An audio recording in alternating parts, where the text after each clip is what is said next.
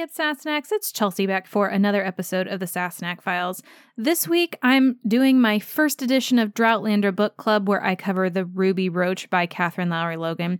So, if you'd like to hear all about that book and what I thought, character analysis, plot points, writing style, etc. Keep going. As always, you can find the Sassenach files on all sorts of listening platforms, including iTunes, Castbox, Spotify, Google Podcasts, Amazon Music, iHeartRadio, and many more. Also, if you have not had a chance yet, make sure you head over to follow the Sassenach files on both Facebook and Instagram to make sure you are up to date on all of the latest and greatest news concerning Outlander, Season 7, and anything Diana Gabaldon cooks up. And with all of that out of the way, let's get into the first edition of Droughtlander Book Club coming your way.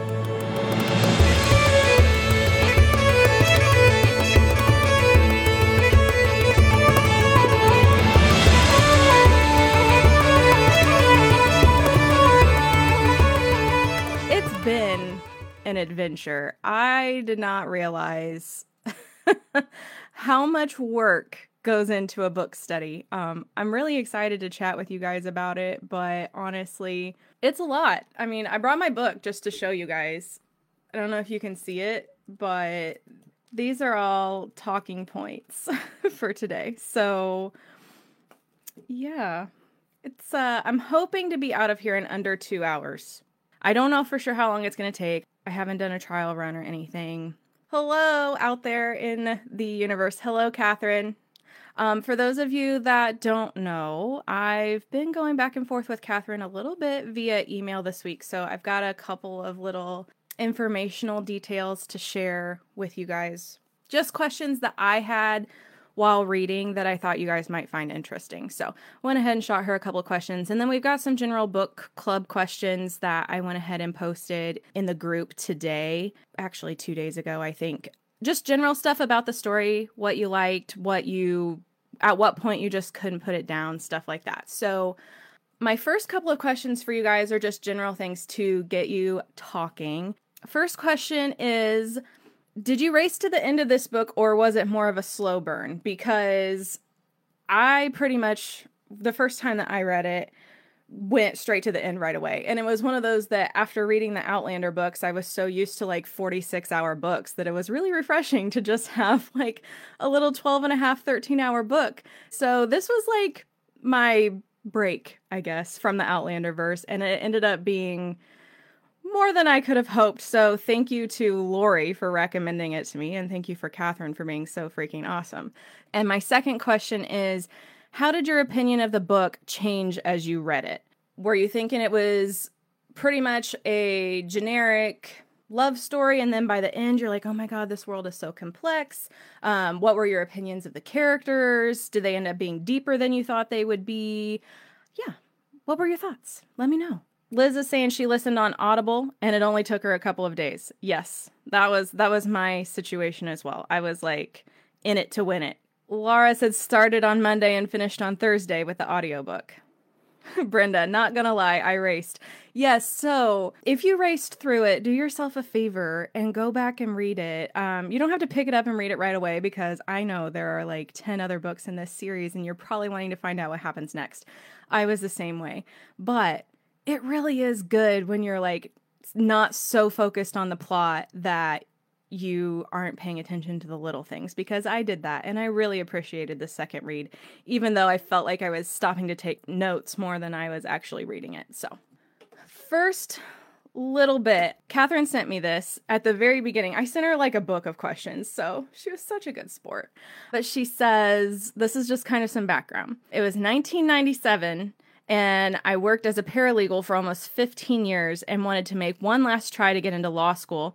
So I took the LSAT the first Saturday in October. On Monday, I sat down at my desk and said, What now? I've been talking about writing a book for 25 years, so I decided it was time to do it. On the 6th of October, I sat down and started writing without any real story in mind. I knew what it would start on a horse farm in Kentucky and it would be a Western.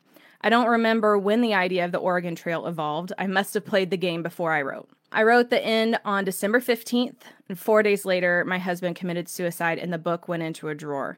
About 10 years later, I decided to take online writing courses to learn how to write. Instead of starting a new book, I kept writing and rewriting The Ruby. The story didn't change much during those four years of learning how to develop a story, but I probably put a million words into the first chapter. I submitted to dozens of writing contests, and the first part of the story started to take shape. So, first off, this girl knows about tragedy, right? I feel like it's easy for authors to kind of dig into tragedy. That's what people like to read about, right? But it's a whole other thing when you know what it's like. And I feel like you can really understand that in her writing. Um, there's something so emotive about some of her passages, especially when we get into discussions about grief and loss, which I'll talk about later as kind of a, a major theme for the book. Also, interesting that for 15 years, or 25 years, excuse me, she wanted to write uh, a story, a book. And I feel like there's so many people out there so that want to write a book and just don't know where to start. So let this be a lesson. If you want to write a book, don't let it stop you. Like just start writing one day and it'll come out. It it it always does. That's how I started. Granted, I've just got one little book. I don't have an 11 book series, but if you've got a story to tell, just tell it. There's going to be somebody to read it, I promise. It's not going to be a waste of time. So that's a little background on the ruby brooch and how it came into existence. And one thing that I always find so fascinating about historical fiction is the setting. It's kind of my genre of choice. I absolutely love historical fiction, and something that I've come to in the past couple of years is time travel romance, which kind of gives you the best of both worlds. You get the modern day stuff and you get stuff back in the past. You get a little history lesson as you go if it's done correctly. And what I appreciate is when authors go the extra mile to make sure that what they are portraying is actually an accurate representation of the world. Katherine actually went out and drove the Oregon Trail from St. Louis to Portland, I believe.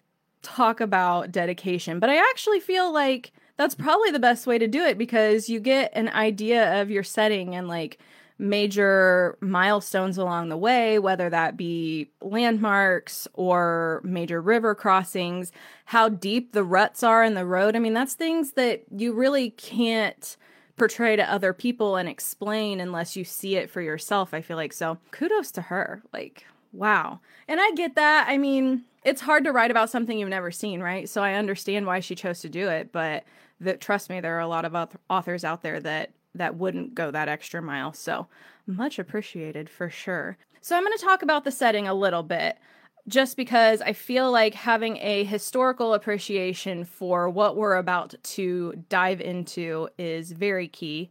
Independence, Missouri is where the story starts off, and it was actually the jumping off point for the Oregon Trail as we go deeper into the 1850s, into the 1860s. There are more jumping off points and, and trail starting points further up into Illinois that were better for travelers going west from Indiana, Ohio, that kind of area. They didn't have to travel as far to get down to St. Louis to kind of start that adventure.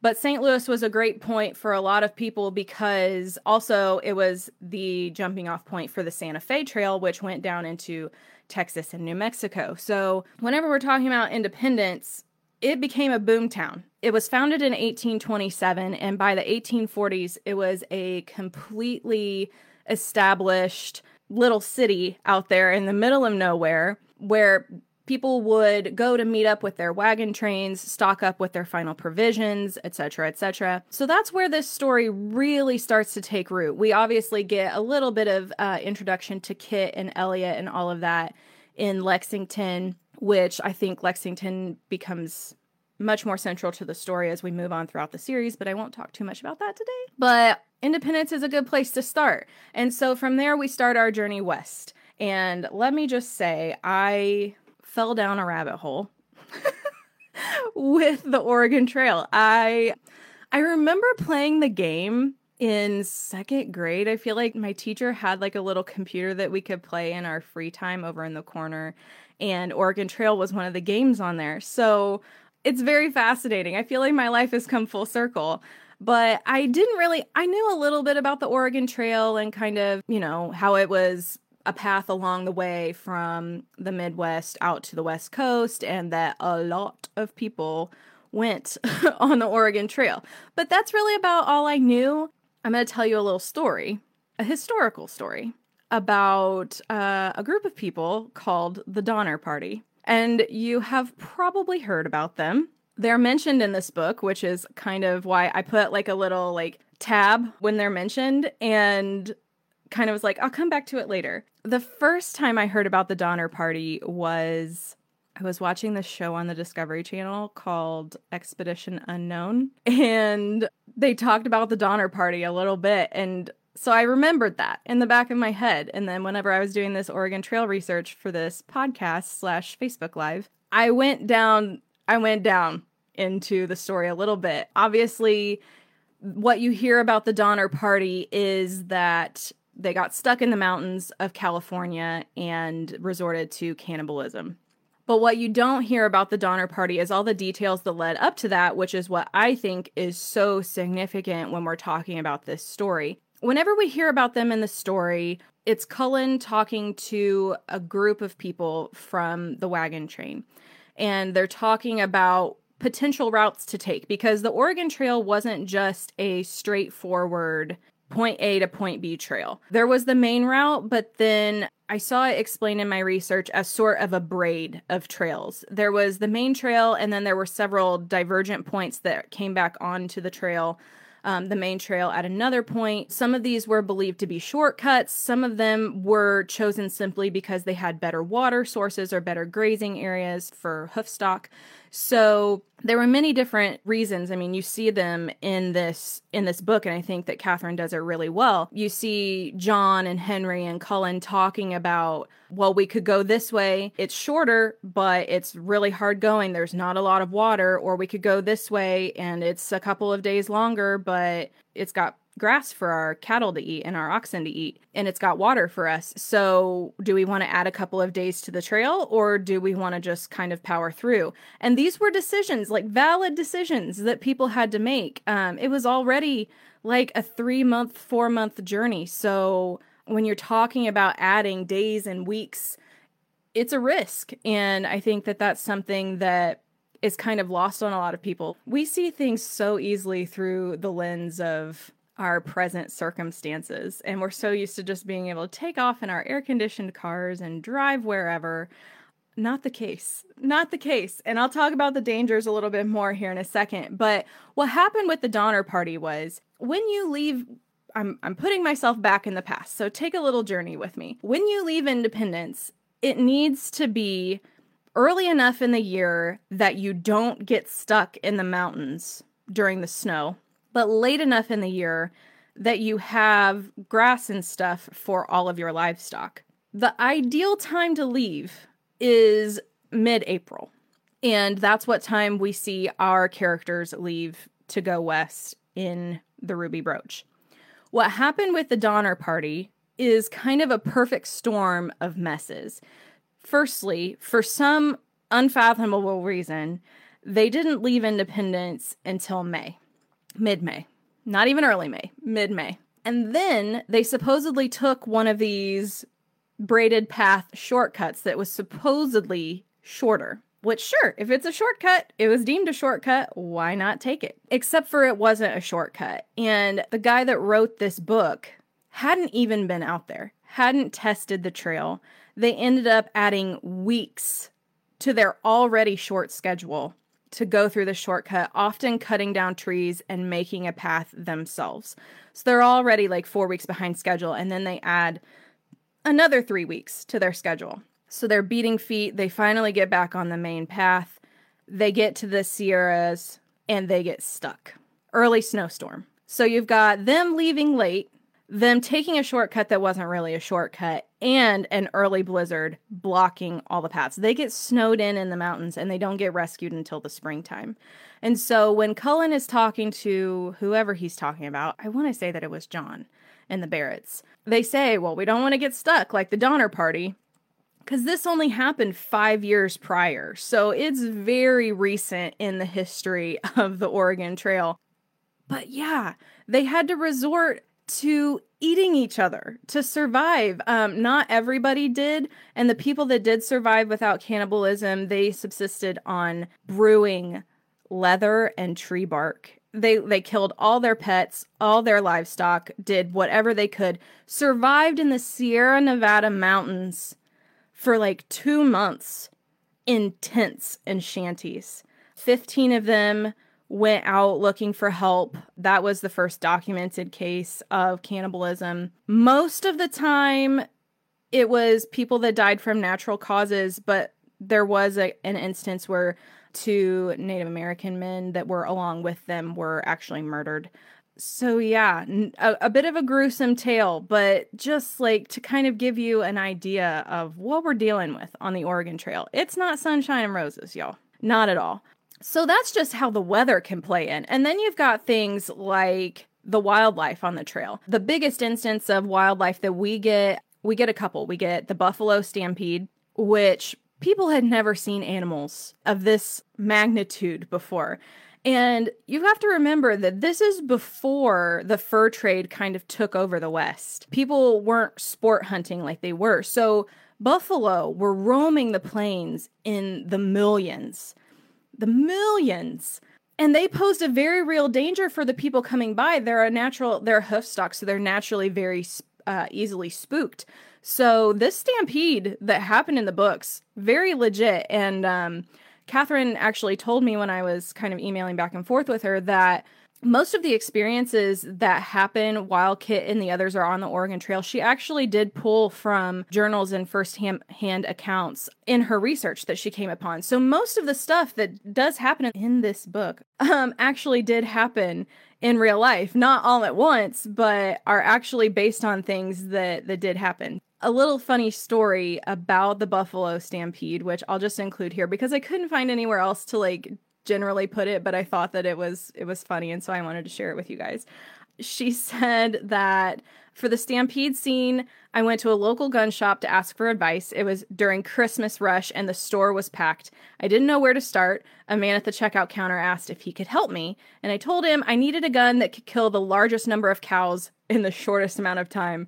and coming from the Midwest, I could just imagine what happens next. She says, You could have heard a pin drop in a noisy store.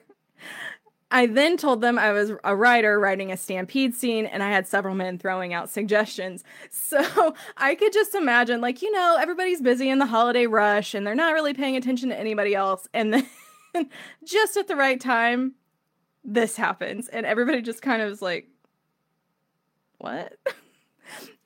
You're gonna go out and shoot a bunch of cows? Like, what's happening? Anyway, so that's actually kind of kind of legit. So bravo. But that's a funny story. I like that one. A different kind of wildlife that our travelers were frequently dealing with were snakes. You're traveling through multiple different kind of elevations and climates. So you got a lot of different kinds of snakes, whether it's copperheads, cottonmouths, or several different kinds of rattlesnakes, even. And this is something that happens to Kit. She gets bitten by a snake, lucks out, and it's a dry bite, but. Ooh, no, thank you. I mean, I'm from Indiana, so I'm not afraid of the outdoors, but I hate snakes. And most of the snakes we have around here are perfectly harmless, which is kind of what my research said. Most of the snakes they would run into are harmless, but there were some very very deadly snakes that they ran into as well. I actually have all three of these where I live copperheads, cottonmouths, and rattlesnakes. Rattlesnakes, not so much, but everything else, wool. There was actually a firsthand account I ran into. It's by a woman named Velina Williams. This is an excerpt from her her journal and she says i was walking along examining the ground stooping to look into a hole i found myself standing on a copperhead snake he was coiled, and my foot was across the coil, so that the head was fortunately too nearly under my foot to injure me. nope. Nope, nope. No. Ooh, gross. And then you've got the big one, the big danger that we really think of um, with the Oregon Trail, which is traveler mortality. So there are estimates on the low end that 4 to 6% of the people that traveled across the Oregon Trail actually died along the way, which doesn't sound like a lot until you look at the fact that that's between 12,000 and 24,000 people. And that's on the low end. Some experts say that it was probably more likely 10%. So that's freaking nuts, guys. Freaking nuts. Most diaries include accounts of all sorts of deaths, whether that be by firearm, wild animals, drowning, disease, or hypothermia. So these are all very real dangers, and we see some of these included in Katherine's writing of this story. The biggest killer of them all would be cholera, which it's a disease that is transmitted by contaminated water sources.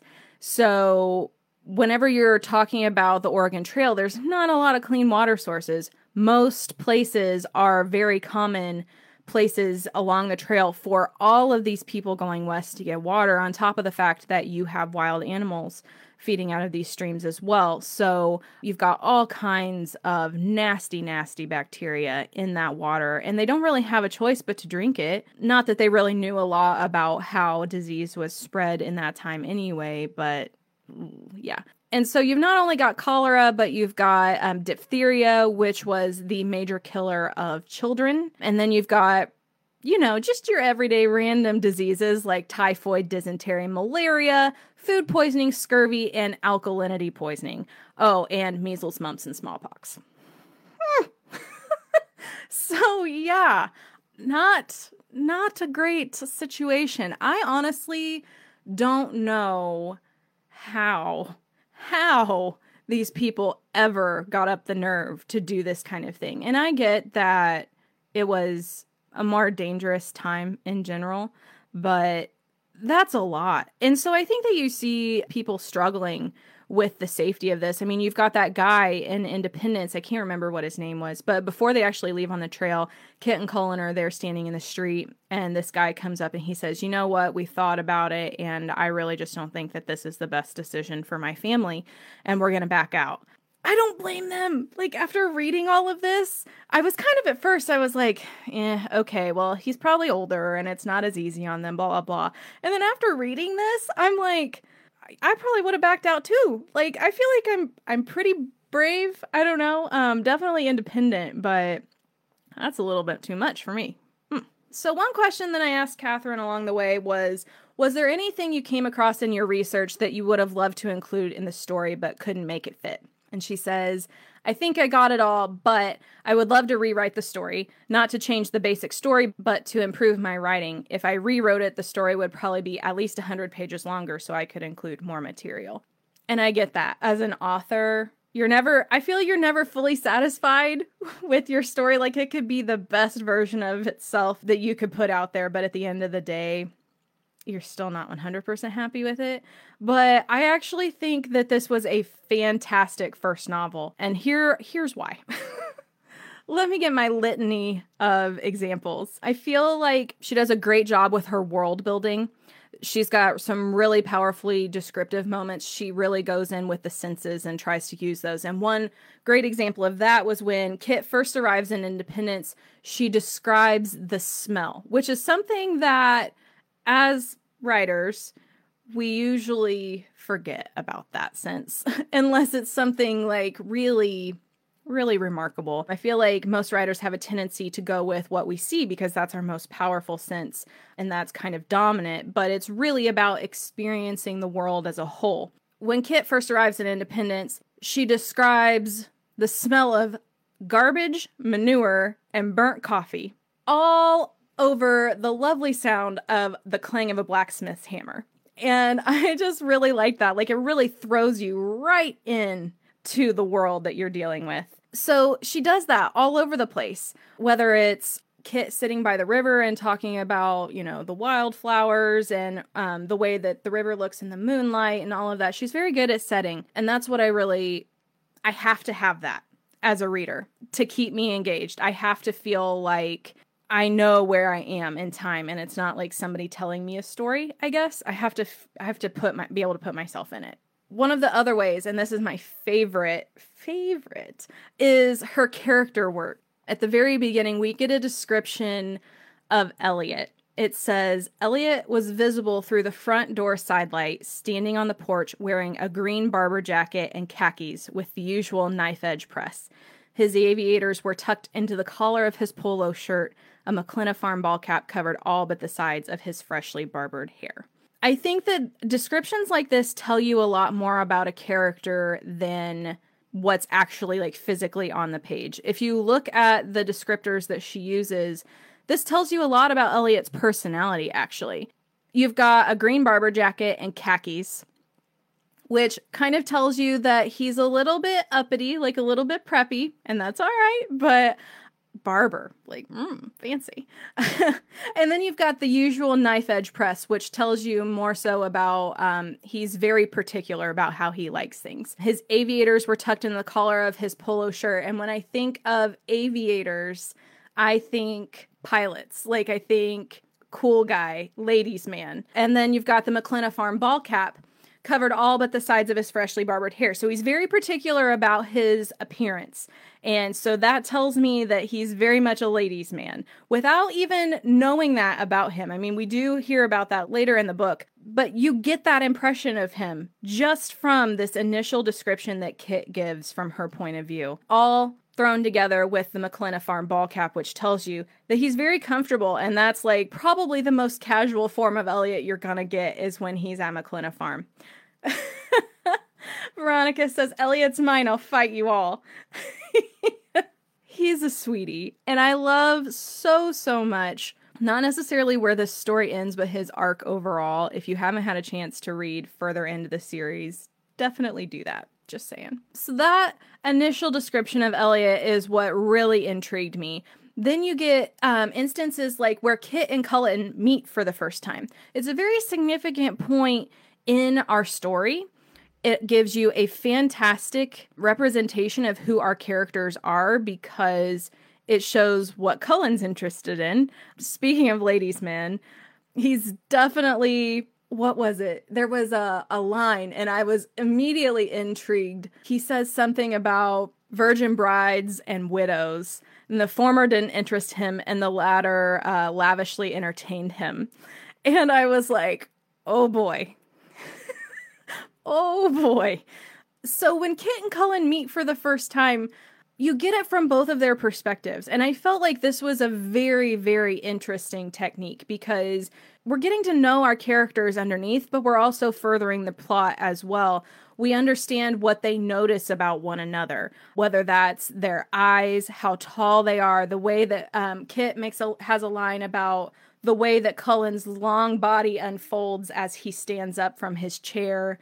Cullen remarks about, I think he he says a line about um, the honey color of Kit's hair and those green eyes with the gold flakes, how she smells. These are all things that that they notice about one another, but I found that it was so interesting to see both points of view because Kit is very very focused on her goal of finding a wagon train to join up with and is very feisty about it. I mean, she doesn't like being told no. So I think that it gives Cullen a pretty good view of what he's in for by helping her out. He knows what he's getting into. I don't think he fully knows, but I definitely feel like he's clouded by all that lust he's got going on for this widow anyway. And then you've got like such tiny little things that you really only pick up on with a second read. You've got the fact that Cullen only whistles around Kit. And I think that's because that's the only place that he feels comfortable enough and himself enough to kind of let his guard down that much, which I really find beautiful. And then you've got my favorite choice. And this is something that I have noticed across all of her books, and I really, really love it. She intentionally, you can tell, she definitely puts effort into making sure that every single one of her characters is identifiably different in how she tells the story, in the little things, like the metaphors and similes that these character uses, whether it's comparing the sound of someone's voice to an aria one thing that I noticed later on in the series, is, and this is how I can tell you that she does it across each book, is there's a character later on in the series that baseball is very important to them. And instead of comparing something to music like Kit or Cullen would, she compares it to um, a play in baseball or the, uh, the way a character or a player would approach a certain play or whatever. It's really cool. And I noticed that she does it a lot here with Kit and Cullen, especially with music. It's kind of the thing that really draws them together. The only thing that I did notice, and I only noticed this because I was talking to one of my friends about it, who is actually a, a professional musician, she said that it is kind of like a little bit unrealistic that they would have such a catalog of classical composers just because they're they were so prolific in their work and there are so many different songs. I mean, I think it's cool.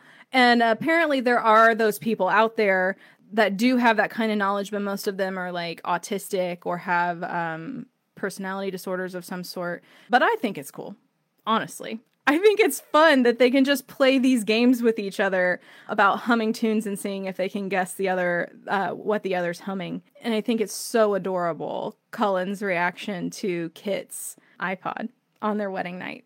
So cute. So cute. Um, I can just imagine Kit's joy at being able to give him a little piece of the future that would just blow his mind. Like, it, it must have been great. So I'll take a little bit of a break from the whole writing of it, and we're gonna get deep into some characters. Kit is our main character, and she, I love her. Don't get me wrong.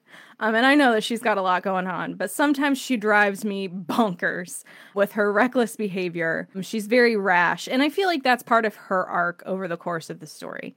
Is definitely like she's going through a lot of crap when we first meet her, and by the end, I feel like she's she's at peace with who she is again.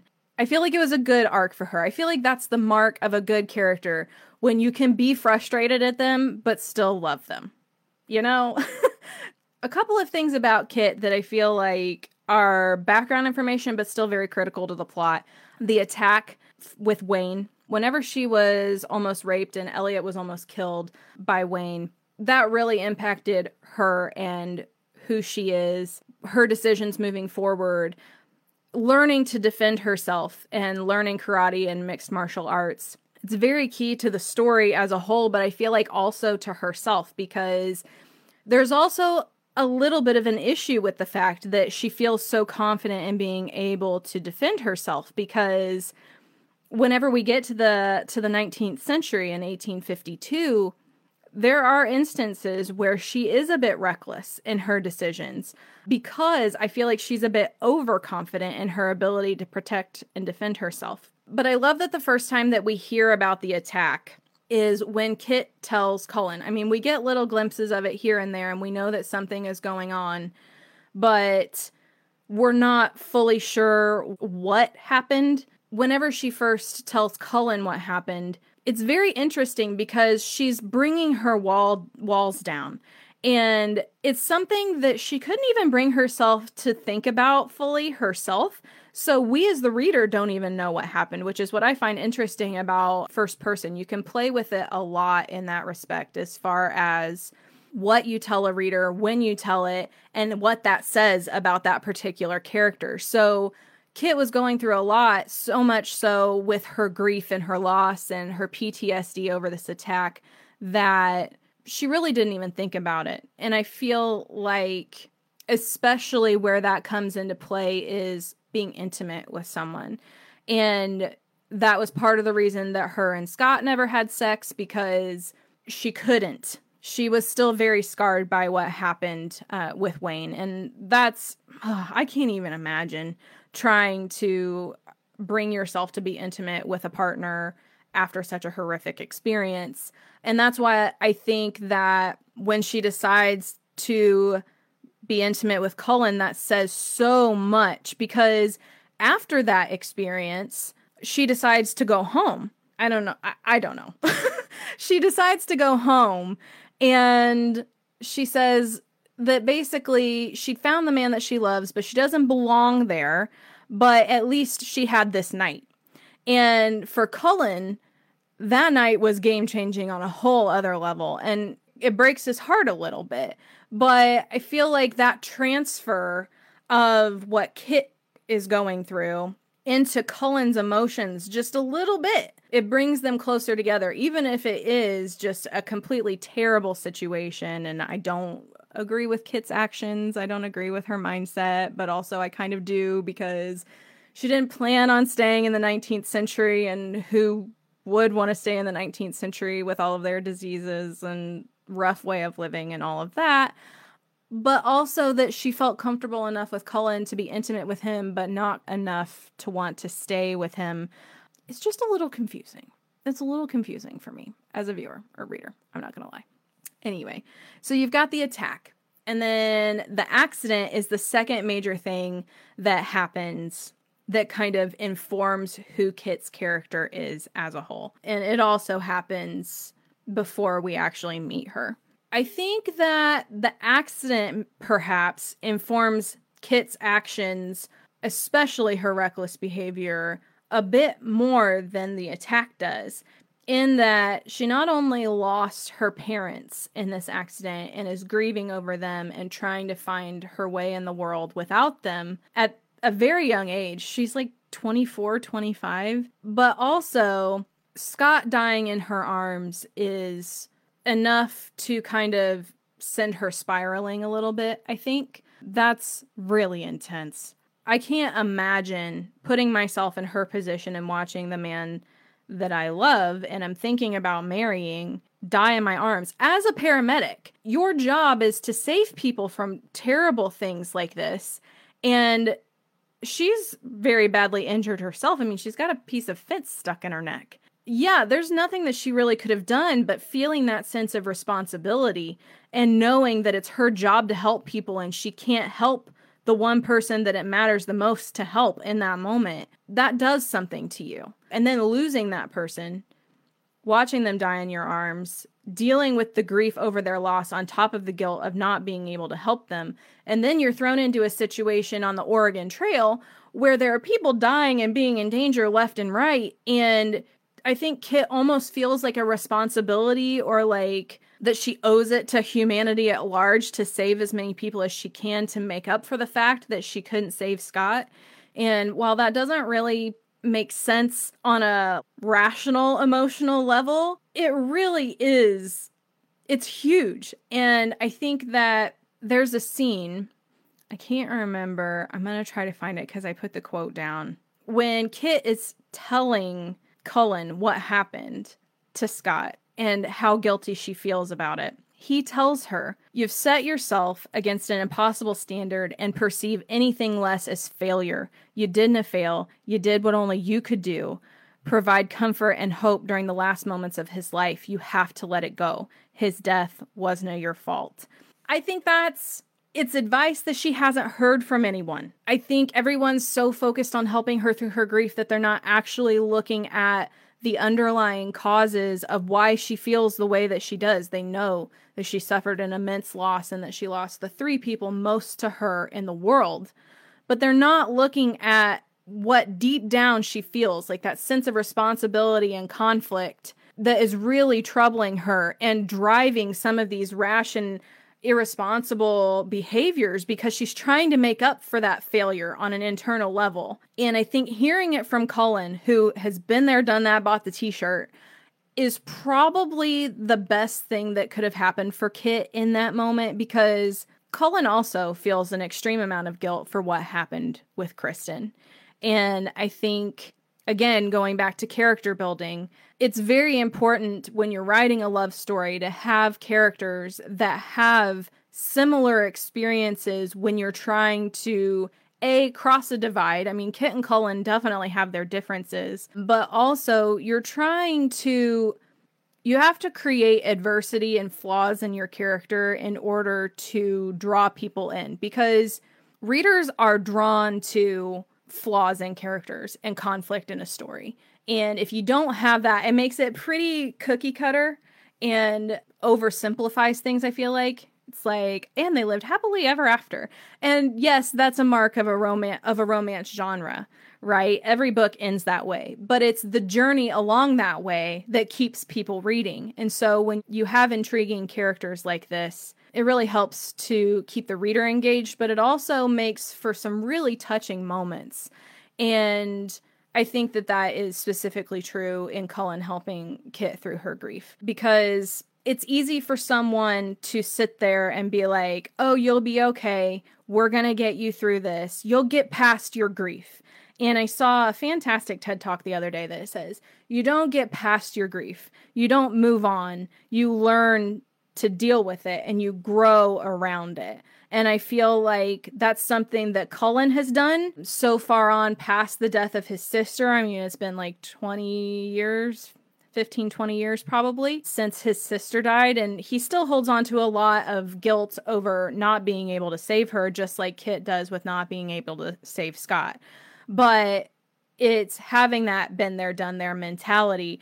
And granted, he's still grieving, he still doesn't feel 100% whole. And I don't know that whenever you suffer a loss like that, you ever feel whole again, but you definitely, like I said, learn to grow around it. They're both functional, but Kit's at a much more raw stage in her grief. Still has that that blame stage going on. And I think it's only when Kit and Cullen find each other that they can really start to heal and understand that when they lean on each other and when they they support each other, that's when they're at their strongest and that's when I feel like they have a sense of confidence in each other, not maybe in the in themselves, like they're still themselves, but that they can move on and as long as they have each other, that's really all they need. Like it's Kit and Cullen against the world almost. Because I mean, Kit has to have a certain amount of confidence to leave the 21st century and go back to to Cullen. So um, and Cullen, vice versa, was willing to go with Kit to the 21st century if he had to because he just didn't want to be without her. I feel like you have to have a special bond to be able to be willing to make those sacrifices for your significant other, for sure.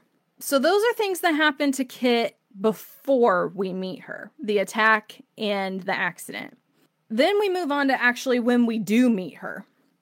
So she's already dealing with all of this stuff. A lot of times when we meet characters in the Celtic Brooch universe, and if you haven't read past the first book, I'll just educate you now. Our characters are often damaged in a sort of way or like emotionally unavailable. Let's put it that way.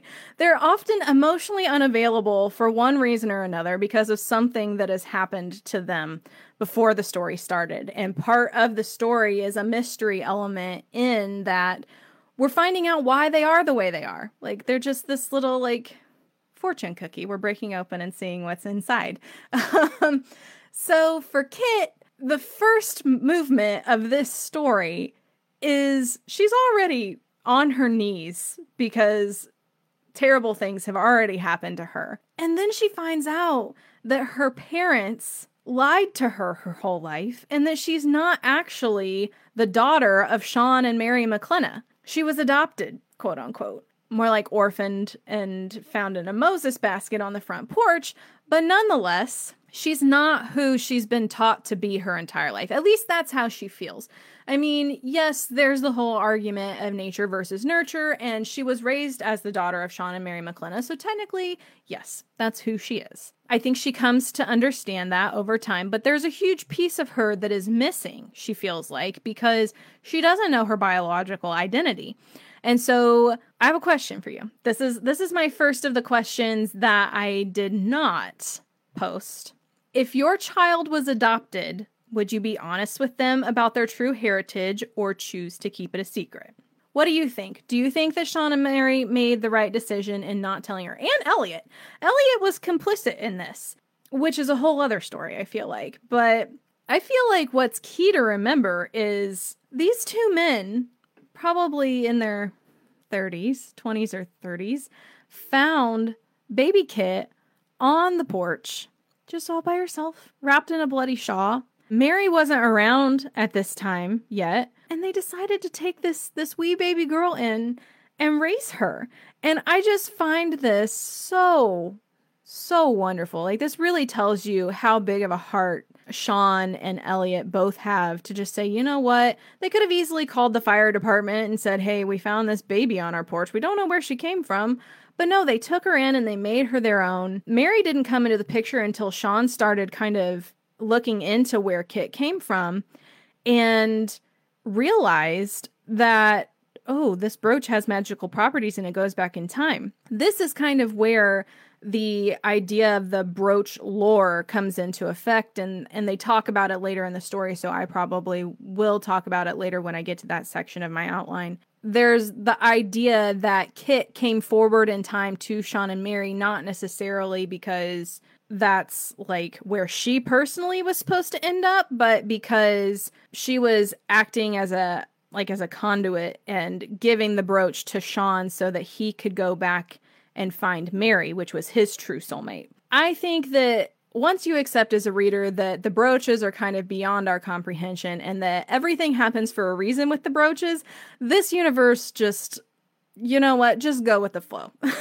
um, the brooches make things the way that they should be and bring people together that should be together. So even though Kit didn't find her soulmates in the 21st century, she did find the family that she was supposed to be with and brought the brooch to Sean so that he could find his soulmate. So she, Kit really just took a big long 24 year detour into uh, the modern times so that Sean could find Mary, which is just beautiful. I love the idea of bringing soulmates together. That's I could totally see why this is addicting, you know, because every it's all idealized. Like there, every every character goes through their trials and tribulations, but at the end of the day, like all you want is love. All you need is love. Alrighty, what are you guys saying about what you think on adoption? Looks like most people are saying they would be honest Liz Vidler says, Tell them, but no earlier than eight. They need to be old enough to understand. Lori said, I would definitely be honest. Kathy, I would be honest with them, age appropriate as they grow. Connie Fitzgerald McGee says, It annoys me when characters are not honest, drives me crazy, but I understand it's all part of the story. I'm the same way, Connie. Like when I see dishonesty happening as like you just know it's going to cause problems later. You're like, "No, just tell him the truth." Yeah, I get that for sure. Angela says, "I think in this situation it was best with all the difficult crap to explain. I think she needed to be older to grasp it all."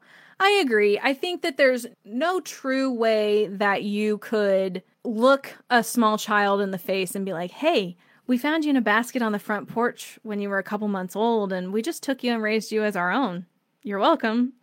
And like expect that to go over well when they inevitably go to school and tell their friends.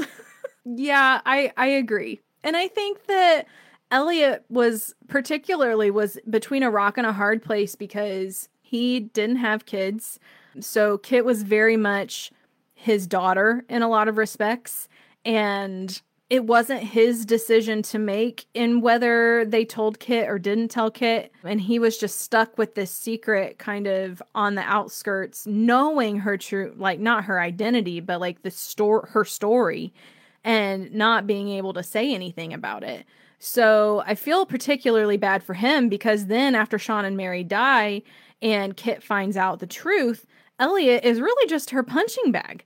It sucks how is he supposed to defend himself? Because he couldn't justify telling her, but I think in a lot of ways he couldn't justify not telling her either.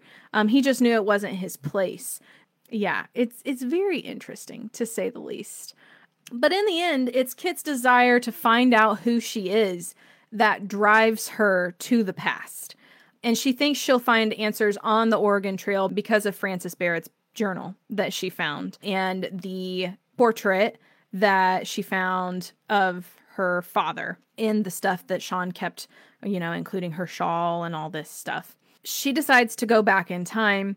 And I think it's so poetic. So poetic. I love this um, because I am a sucker for anything like this that Kit and Cullen were always meant to be together. They were pledged to each other as children because their mothers were friends. I love the fact that when all is said and done, and Kit is reflecting back on it at the end of the story, she says that she doesn't know for sure that her and Cullen would have been as happy as they are if she had always stayed in the past because she wouldn't have been the woman that she is without that experience. She wouldn't be as educated as she is. She wouldn't be as strong and fiery and independent, probably because she wouldn't have been raised in that environment.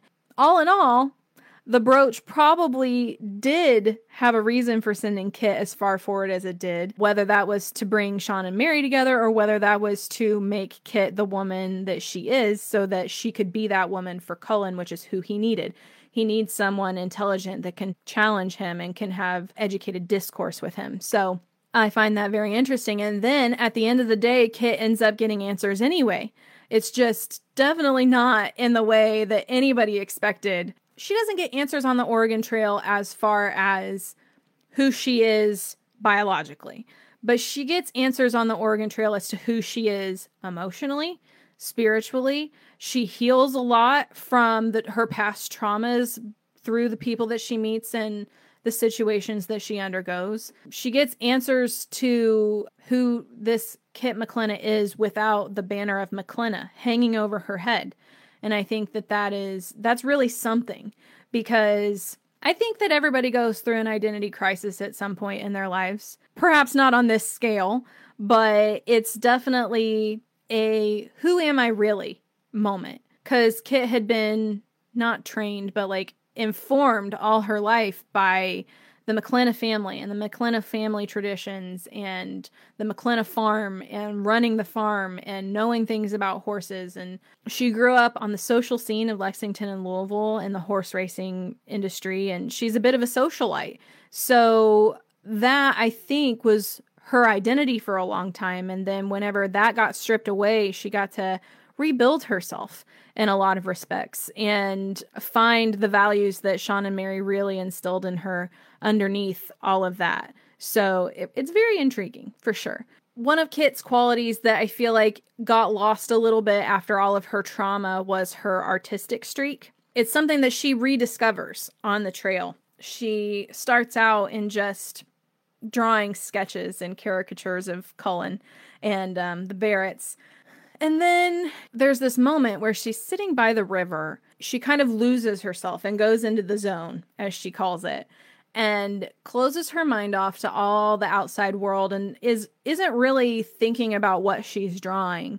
And that's when the magic really starts to happen, in my opinion, because her internal turmoil and her emotions are flooding out onto the page into this very telling picture that she's created. It's a idyllic, beautiful picture on one side with birds chirping and a calm river.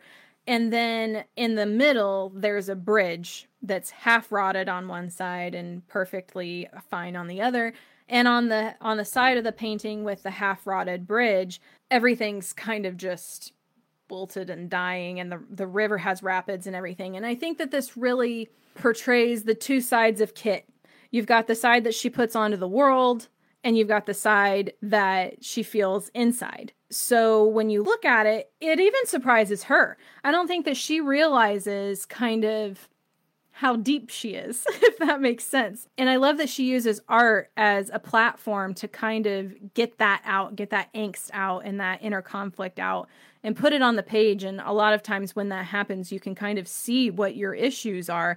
It's really therapeutic in a way. And then I love that that's something that Cullen loves about her as well. And he describes the way that she draws in music form because he sees the world through the lens of music. And he says, You sketch fine lines as if you're plucking stringed instruments.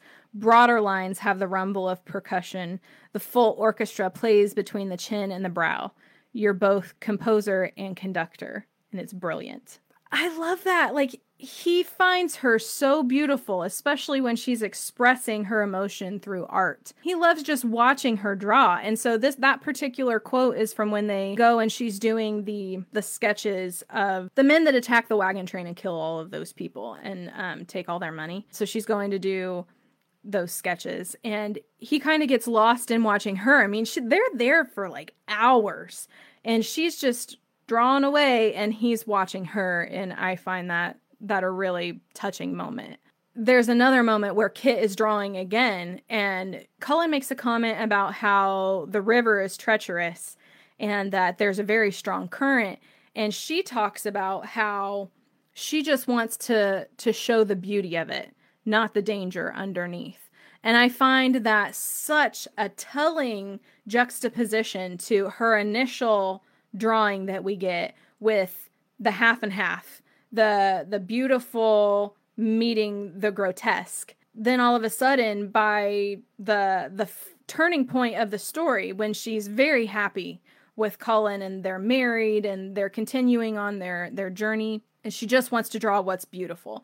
She's at a place in her life where she actually feels like she can accept the beautiful things in life again and not feel this tugging weight dragging her down below the surface every time she tries to appreciate something because she's just suffering this immeasurable grief inside.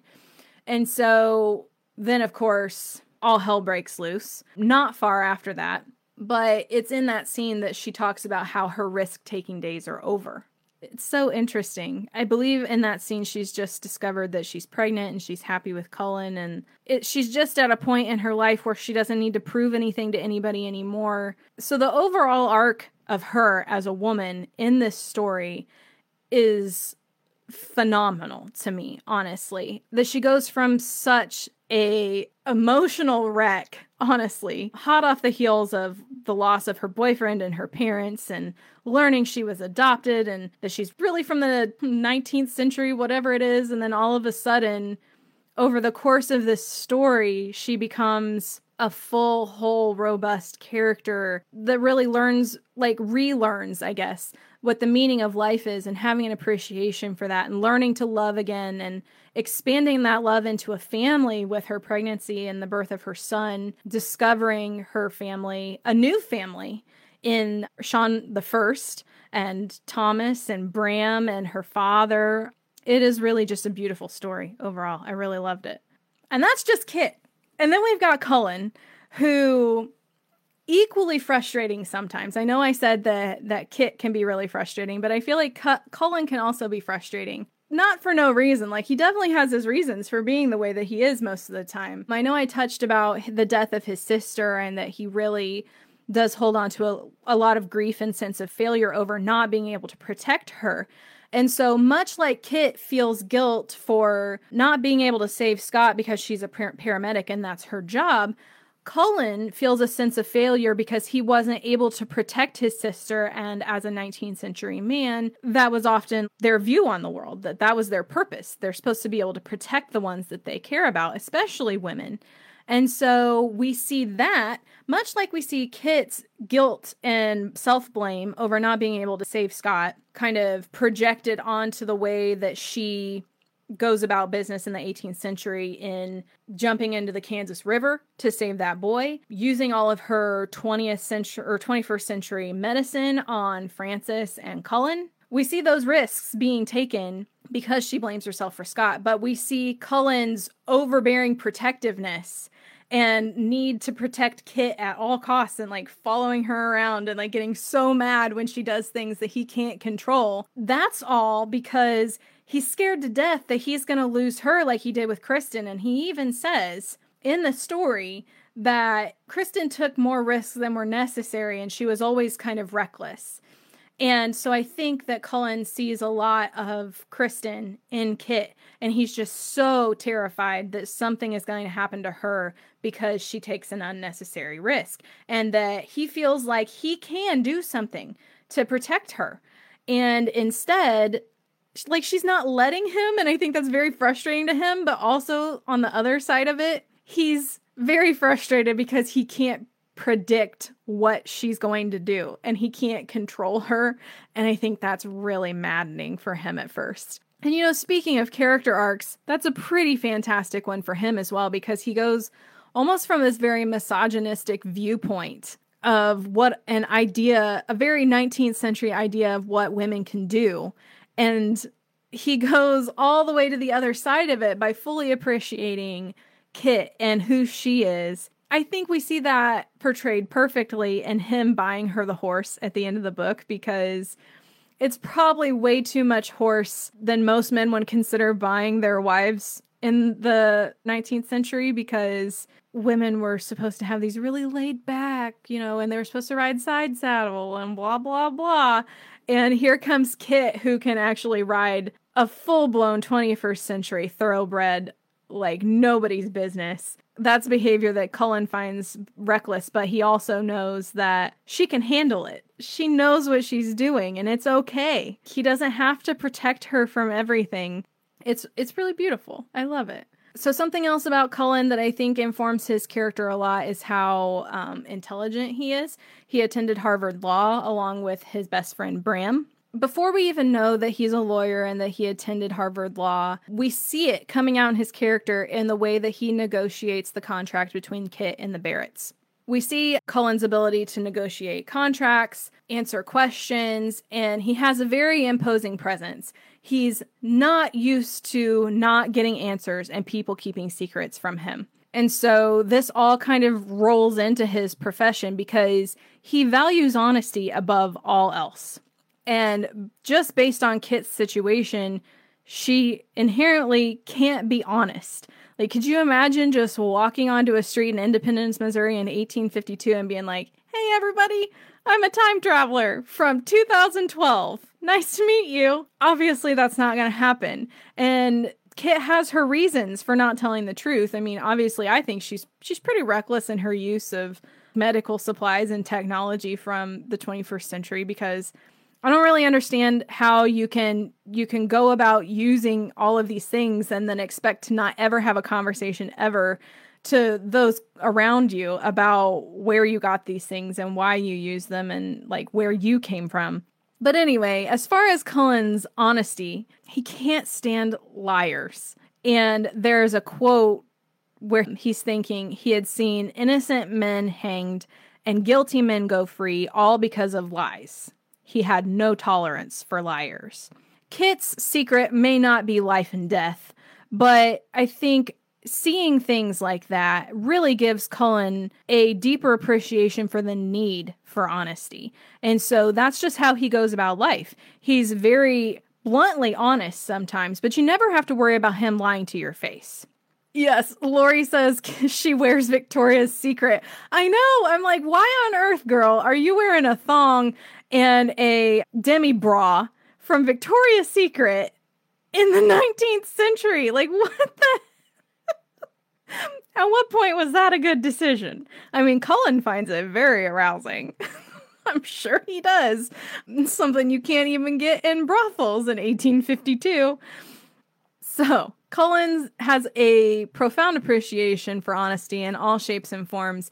And I feel like after Kit becomes honest with him, finally, it definitely brings them closer together after he gets past the initial shock of it. I'm not going to stand here and say that he just took it so well and in his stride. And yeah, it everything was great. Like, no, he definitely did not. And, but I think he definitely gets used to it faster than a lot of people would have. And I think that all goes back to his tough exterior. After Kit tells him where she came from and why she's there, he basically tells her she needs to pack up and get out. As soon as Francis is safe, you need to leave. I feel like having a reaction like that is probably not best placed to foster an honest relationship with someone. Um, and we come to these situations with Kit and Cullen time and again where Kit's afraid to be honest. Kit doesn't want to reveal her real emotions. And then she finally gets up the nerve to do it. She tells Cullen. He freaks out, gets mad, gets upset, and then storms off, or one of them storms off. And we take two or three steps back in their relationship. So the story is very much as much as it's about their their romantic interest in one another, it's also about them growing as people and learning to communicate. so that's great. But when Kit finally does tell Cullen where she came from, and that she's a time traveler, he doesn't really take it so well. So my question to you is this: Why is Cullen really mad at Kit when she tells him the truth? Is it because she lied again? Or because she's other. She's not from the 19th century and she doesn't belong there and he can't understand her. Is that why he's mad or is it because she lied to him again? Connie says, I love that part as she spends time with Frances knowing it was her journal she was using as her guide. Yes. And I think that that was a little bit of a shock for Kit. I mean, honestly, I think it was a shock for me that this journal that supposedly drew Kit back to the past is actually written by this little girl was very, very interesting. I did not see that coming for sure. And Kit's relationship to the Barretts is just, it's on a whole other level. It really gives me all the warm and fuzzies. I love the Barretts, every single one of them, whether it's John or Sarah, Francis, Elizabeth, Adam, you name it. Liz thinks that Cullen's mad because she lied and he can't handle lies at all. I think it's a little bit of both. Oh, Angela says that another way that you can tell Cullen is a lawyer is because of the way he discusses things. He traps people through questioning. Yeah, he really does. He he likes to back people into a corner, and you can definitely see that in his discourse. He's definitely used to getting answers, and when he backs somebody into a corner or traps them into an answer and they're evasive, it really pisses him off. Like, really pisses him off. Yeah, I love him though. He's such an alpha male. I love him. Connie says, I think it's a part of both, but it's likely because of his own frustration and not being able to truly understand who Kit is. I do think that it's a bit of both. I think it's that she's not being honest with him, but I also think that it's because he can't fully wrap his head around it. Because when Kit tells him that she's not really a widow and that she's a virgin and all of this comes out, you're in his his head and he makes a comment and he says the only reason you would lie about something like that is if there was a bigger secret in need of protecting. So immediately he already knows that she's got another secret that she's keeping. He has no clue what that is, but he knows that she's not being honest. So I think that most of it is that he can't wrap his head around the fact that she's a time traveler. And I think that probably part of it is that he thinks that she's lying to him about that. I don't think that he fully realizes that she's being honest with him in that moment for a whole other set of reasons. But also that whenever you try to wrap your head around something like that, even though he is Scottish and he does come from a Celtic background, and he even admits that he thought that her brooch was probably magical, it's a whole other can of worms, I feel like, trying to comprehend something like that actually happening. It's like it's like ghosts, right? For centuries, there have been the stories of what happens when you die. And everybody knows that you die. And there have been stories out there of ghosts, and you hear ghost stories around Halloween. There are tons of shows on TV about ghosts. But when you actually see a ghost, it's really hard for your mind to wrap around that idea. So, and I think it's the same way with anything supernatural. You're just, you're floundering. And I think for Cullen, he doesn't like feeling that way. He likes to have his feet soundly on solid ground. He doesn't like not being completely comfortable with what's in front of him. Sexism in the 19th century is is huge. I feel like you're not accurately describing 19th century life, 18th century life, however far back you want to go pretty much prior to late 20th century. You're not accurately portraying historical fiction if you don't include misogyny on some level. And I think that that is very much part of Cullen's arc as a character is coming to understand, like I said, that women can be strong and independent and assertive, just like a man. And I think part of his arc is learning to love Kit despite that. And I asked Katherine if she agreed with me, and she said she did agree. And I also asked, do you find it difficult to authentically portray the misogyny of an earlier time in some of your male leads? Because women are undoubtedly the bigger audience of historical romance or time travel romance, all of those. So, how do you create a male lead that's desirable to a woman reading something in the 21st century when you're dealing with a man if you're if you're creating a realistic man you're dealing with a man who's used to women being meek and obedient and doing what their husband wants and they're they're the man in the relationship making all of the decisions and nobody does anything without his permission etc etc how do you create a man like that this is something that I've thought in my head over and over. So that's why I asked Katherine about it. And she said that she always tries to find a workaround for it, like a payoff to it, I guess. And she says that in this particular instance, Kit took the misogyny of men in the 19th century and used that to teach the little girls what women were capable of accomplishing. And she, I love that she's like, I'm just making little suffragettes out of the Barrett girls. Because I do feel like it's important for young girls to understand that they can be more than this little box that they're being shoved into. And uh, so I love that that was kind of her choice to take the misogyny and work with it and create it as a plot point and to show Cullen also learning as a whole that it's okay. you don't have to be the strong alpha male and like always getting your way and like Kit can be who she is and that's that's part of their love story I feel like. So, I thought that was that was very interesting. Another thing about Cullen that gets in the way is the arranged marriage to Abigail. I think Cullen is very much a traditionalist. He does believe in some advanced things, modern or forward thinking things. He believes in education for everyone, social rights, I feel like. But when it comes to his own personal life, he's kind of been left out to hang as far as love is concerned. And at this point, I think, you know, he's almost 30 and he's probably thinking he needs to settle down and provide his father with that grandson that he's been wanting, is how he words it. And that opportunity comes in the form of Abigail Phillips, who is the daughter of his business partner out in San Francisco. I don't think that it's Cullen's, I wouldn't say that it's his first choice. I would say that it's the opportunity that's been presented to him and that he doesn't really see a problem with it until he finds Kit. And then it becomes a problem because he found someone that he really wants to be with, but he's socially and morally obligated to marry this woman that he's basically engaged to. Not quite engaged to, but is pledged to. Let's put it that way. It's been arranged and he's on his way to get her. Her death definitely simplifies the plot like a million times.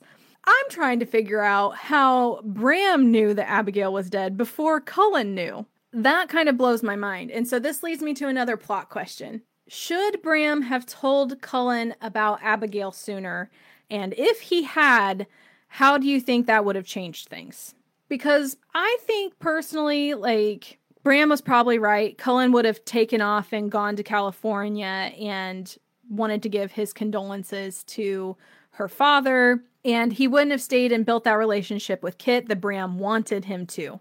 Bram was in such a such a bad position. Like this is one of those those situations where like Connie was saying earlier, dishonesty when you see it happening and you know it's going to going to affect things later, you're like, "No, you need to be honest."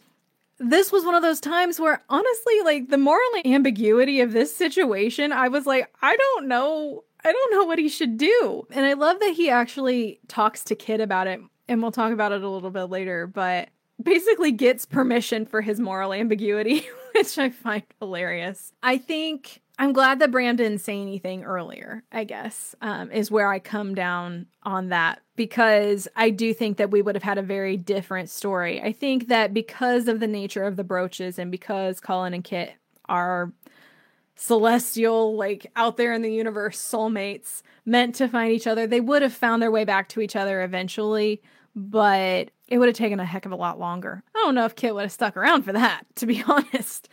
So the last aspect of Cullen that I kind of want to touch on before we we move on to our next topic of conversation. He's very much a natural leader, which I think is is kind of what draws me to him as a character. I like those kind of qualities in a character, in a man even in a woman, but not in that way.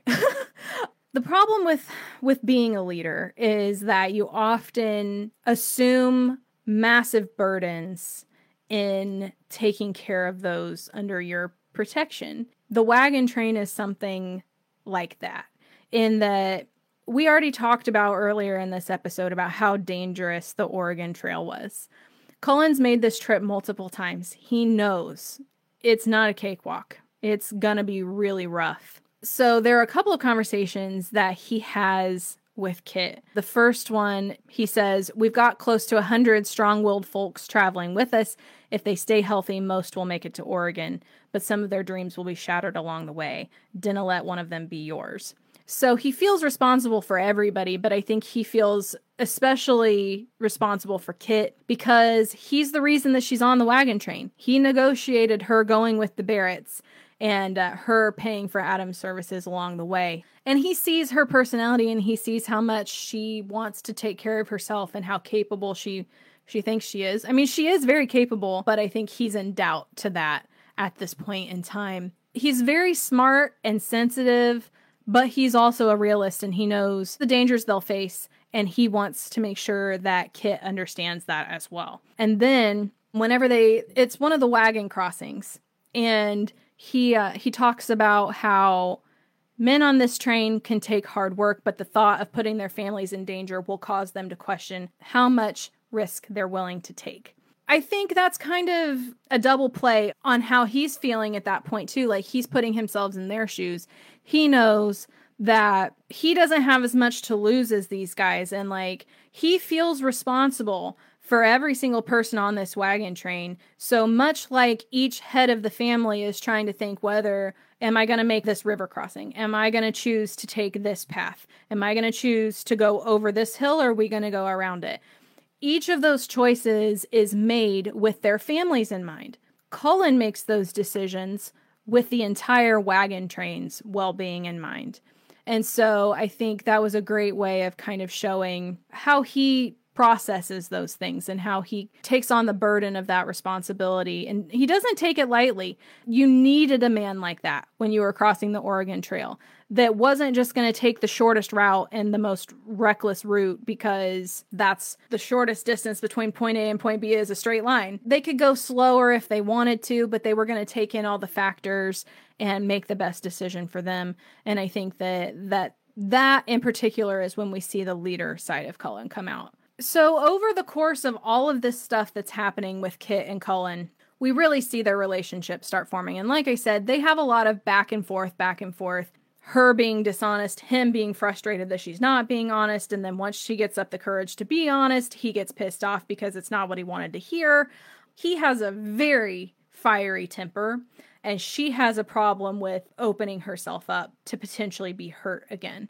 And so this makes for a lot of butting of heads, but when they finally come together, it makes for some really beautiful moments. And I think when Cullen asks Kit to marry him, that is huge. He's not impulsive like she is. I think he has a tendency towards, like, he has a very short fuse, and I think that that might be misconstrued as impulsive, but he's not impulsive. He's very methodic in his decisions, and I think that we see that in how he makes decisions regarding the wagon train. And that scares the hell out of Kit when he asks her to marry him. She never planned on staying in the 19th century. She wanted to go home. I think that him saying that he was willing to go with her really throws her for a loop because she can see that he doesn't belong there. But he's like not willing to take no for an answer, which I think is adorable. And he, he's even contemplating kidnapping her. And then he's like, mm, maybe that's not the best idea. Um, the more I think about that, I'm not really liking it as much. so I think that Kit and Cullen, the evolution of their relationship is pretty fantastic. Brenda says mutual respect comes into play for both. Kit is a Renaissance woman, intelligent, athletic, artistic.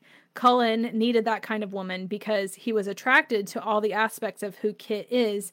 He had to come to some kind of compromise to the type of woman she is and respect her for it. Her mindset changed too to understand that vulnerability is okay. Yeah, I agree. It's a huge part of their coming together because their biggest emotional hurdles for themselves are kind of put to the wayside and they understand that they can be vulnerable, that it's okay to accept women as who they are and not who you want them to be. When we get to when Sarah miscarries her baby, or um, not miscarries, but like goes into preterm labor, I feel like this was a really, really intense set of scenes. It shows on the other side of things that it's okay for a 19th century man to show emotion, just like it's okay for a 21st century woman to be tough. John is not ashamed of showing his emotion when it comes to his fear for losing Sarah and his distress over losing his baby. So I really loved that. But then on the other hand, we get Kit leaning on Cullen very strongly. I made a comment. I said, it's like her grief was taking every ounce of ener- energy she had, and she had nothing left to help herself heal but now she has a partner to help shoulder the burden. And so I feel like she's a better version of herself because she has Cullen to lean on and she's not dealing with everything on her own. And on the other side of things, you can see the exact same thing with Cullen, especially after he falls into the Deschutes and he has all his MREs and his Tylenol and all of that. He doesn't know how any of it works, but he 100% trusts Kit to take care of him, even if she's not physically there with him. And so that really gets him through one of the most difficult parts of his life because he trusts her implicitly, which I think there are only a very few amount of people in his life that he could say that he he has a level of trust like that with. So after Cullen falls into the Deschutes, which is a massive pivot point in this story. And this was I was reading very regularly. I was into the story, but when this happened, I was like, "Oh shit. and I could not put it down from that point on. This was a huge pivot point. And I think that in a lot of ways, this brings a lot of earlier seeds in the story into relevance. We get Kit's ability to defend herself because she's a badass. Killing three men with her bare hands is insanity. But the the irony of it being that the one man that she couldn't save is Cullen. And again, she's thrown right back into that grief spiral of I couldn't save him just like she couldn't save Scott. And I feel like as much as her grief over losing her husband and her soulmate is dominating her emotions, we also see the revival of that grief and blame. So that was a huge pivot point for me. Did you guys reread any passages? And if so, which ones? Because this is the one that I reread. because I just feel like everything's happening so fast in this little bunch of scenes. Another pivot point that we hit pretty not early on, but kind of like mid book is when they get to South Pass finally and they find the wagon train full of murdered people. It's a continuation of the plot because it's when Kit learns that her father and her mother weren't really killed in the South Pass massacre, that they're still out there. And oh my God, Bram has seen this guy in this portrait. So it's a complete pivot of the plot moving into that whole section where she's she's finally on the right track and she knows somebody who knows this man that she believes is her father and kind of takes the story on a whole other turn to go uh, find her biological family, actually having some sort of answers now. So, what are you guys saying about rereading any passages? Barb says, That blew me away, but right before it happened, there was a clue to prepare you. Right before it happened, she saw Cullen the way he appears to her in her visions. I have a whole other section down here about the supernatural elements of this series. It's kind of crazy, actually. But yeah, Kit has a premonition. She has a couple of different premonitions in this series or in this book, but um, this one in particular just screams screams something bad is going to happen. And that's when Kit sees the red glow slashed across Cullen's chest. And it's just a flash, and it's when they're on their honeymoon, I believe. She knows that something bad's gonna happen, but she doesn't know what it is. And then icing on the cake for that is it's followed up with her saying, Don't ever leave me. And he says, I'll never leave you. oh my god. Okay, well, that just seals it. Something's gonna happen to Cullen. it's what I thought when I was reading that. I was like, Okay. yes. So, um, definite premonitions going on there for certain.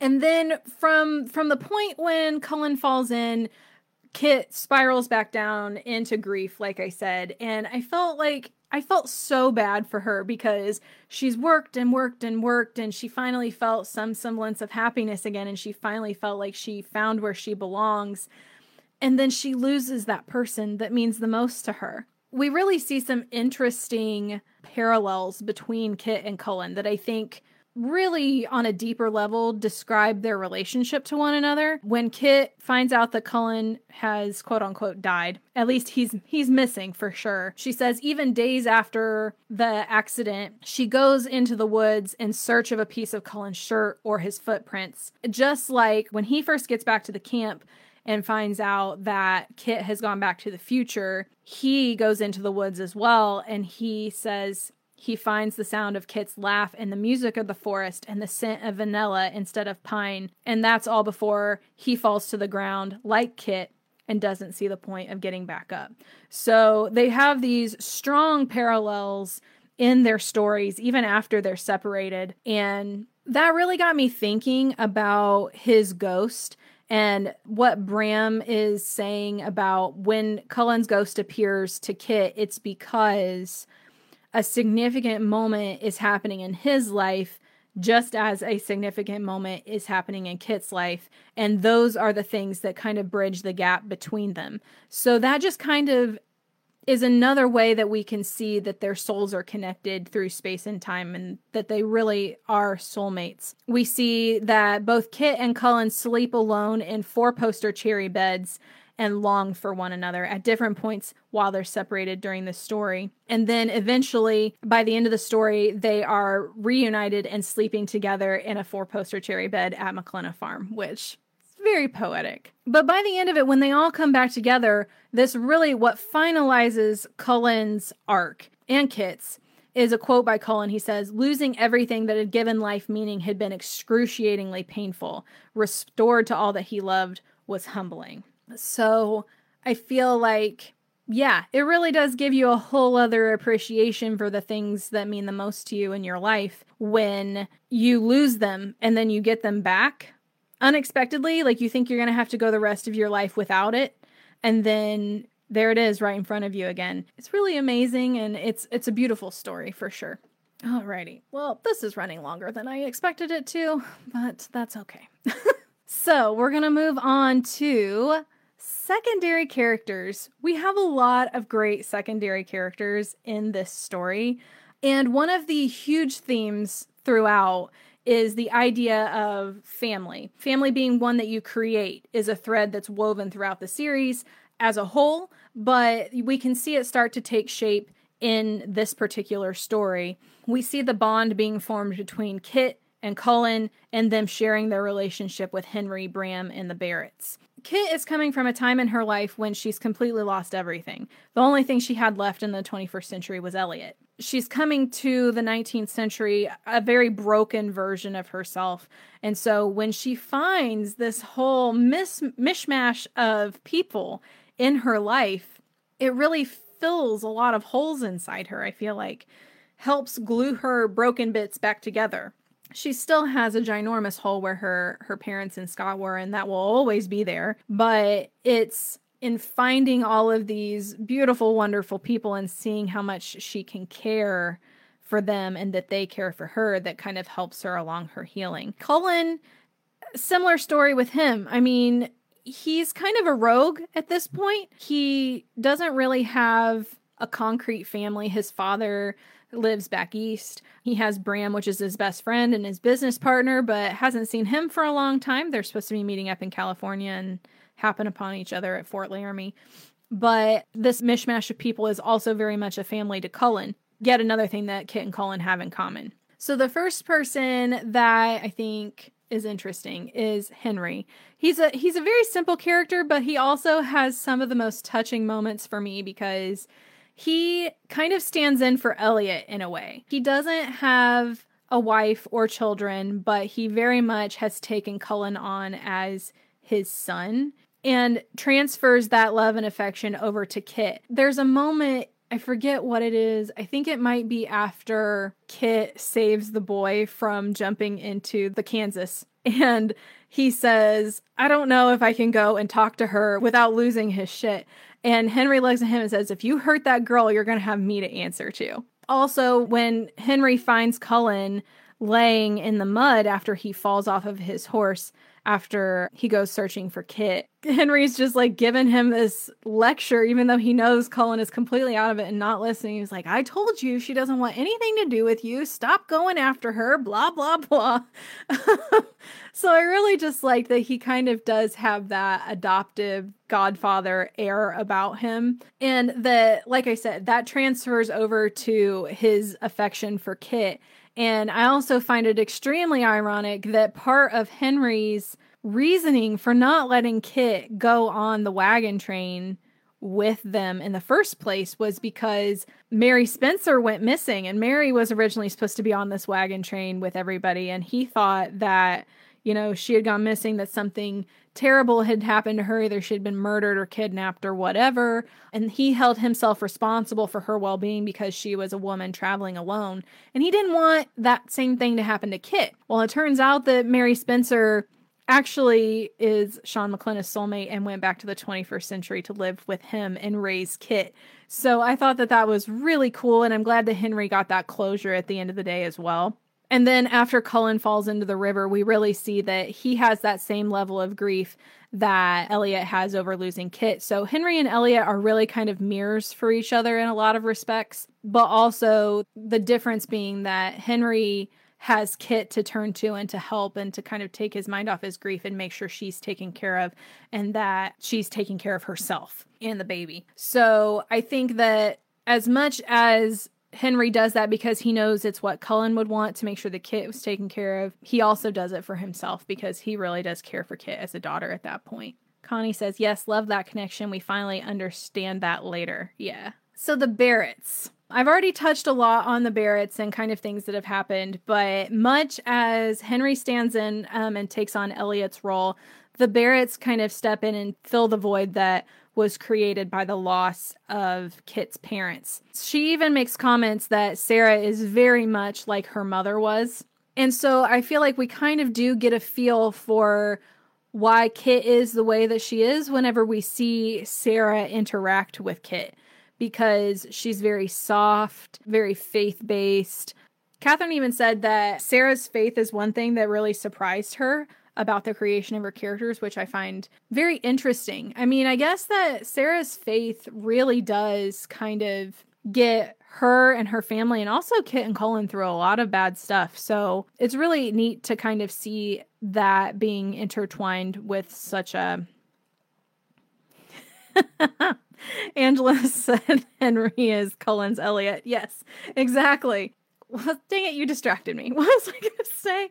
Oh, um, why Sarah's important to Kit. I feel like Kit has missed that motherly influence in her life and really needs somebody like that to help her understand her own emotions and help her to move forward and grow from that experience one of the first conversations that Sarah has with Kit, she makes this comment. She says, if she stayed preoccupied with the questions, she might never discover the answers.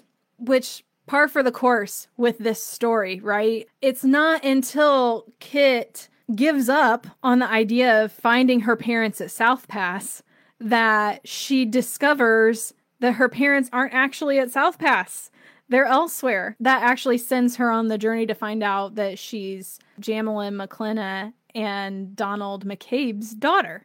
So, very prophetic. Sarah is very in tune with the um, supernatural side of her gifts, and I think that that's enhanced by her faith in a lot of ways. But Sarah also comments to Kit that you can mourn that man you lost, but you can't quit living. I think that defines the start of Kit's journey towards learning to love again and opening her heart to other people because as Cullen starts to fall for Kit, he's very not disturbed, but he's kind of at a loss as to what to do because he can feel it happening he knows that he's getting in deeper and deeper with Kit, despite his intentions being the exact opposite. All he wanted to do was seduce her and have sex with her and move on.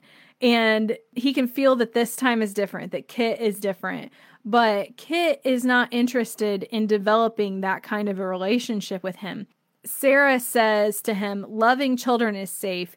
She gives and they give back, but you're like the land we're traveling through, unknown and dangerous. And so Sarah is very much a mother figure, very wise, a very good character for these people to lean on. And so as I continue with the Barrett family, I want to know which member of the Barrett family do you think affects Kit's character arc the most? Because she does have interactions with a lot of different uh, members of the Barrett family.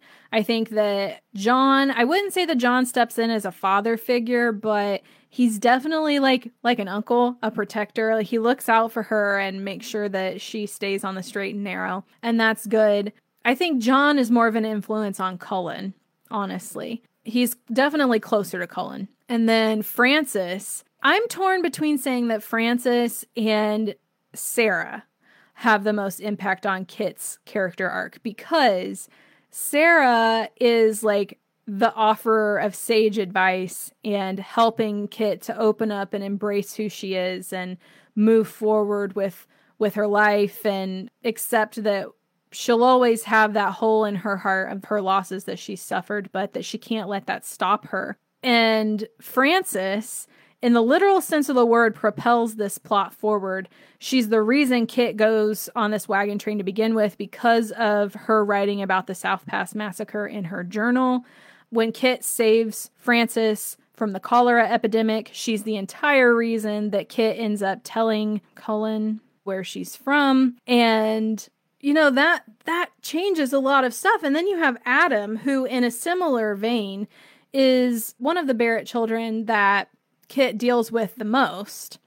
And his injury with the wagon shard is extremely pivotal. Like, kind of crazy how it parallels what Kit has been through before. And I think that this story and, and Katherine are very good at representing sim- similar situations under completely different circumstances and showing how a character can react differently to both.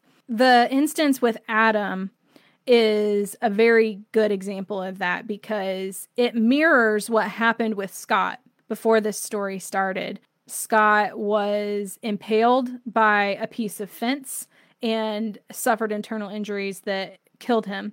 Adam impaled by a shard off of a wagon axle or wheel or something. And Kit is actually able to save him, but it's different because Kit isn't alone this time when she deals with it. She has Cullen with her. And I think that that shows the growth of Kit's character and that she's opened up and she's letting someone else in. And that's the physical embodiment of Kit having someone to lean on.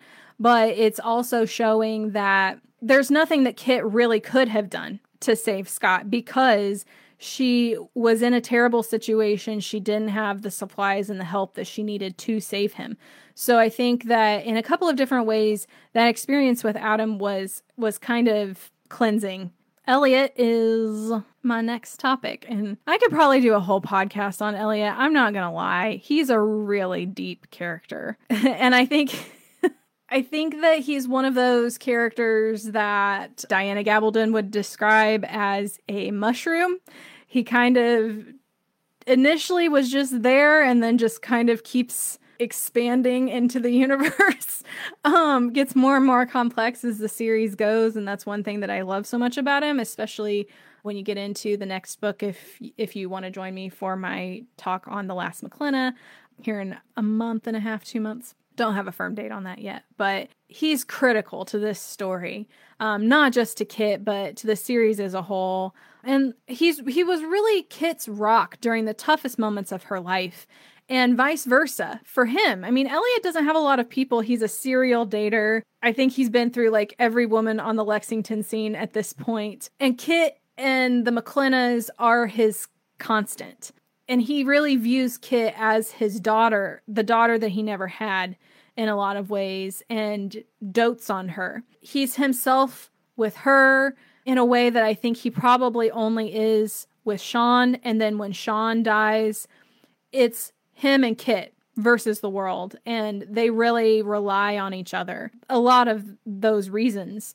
And so when he loses Kit, it's a voluntary loss he knows it's going to happen. She knows it's going to happen. But it's something that he knows about in advance. And I think it's one of the hardest things that he'll ever face. Maybe not the hardest thing, knowing that knowing some of the stuff that happens later on, but it's definitely one of the hardest things he'll ever face. And probably the hardest thing that he's faced up to this point for his character. I felt so awful for him.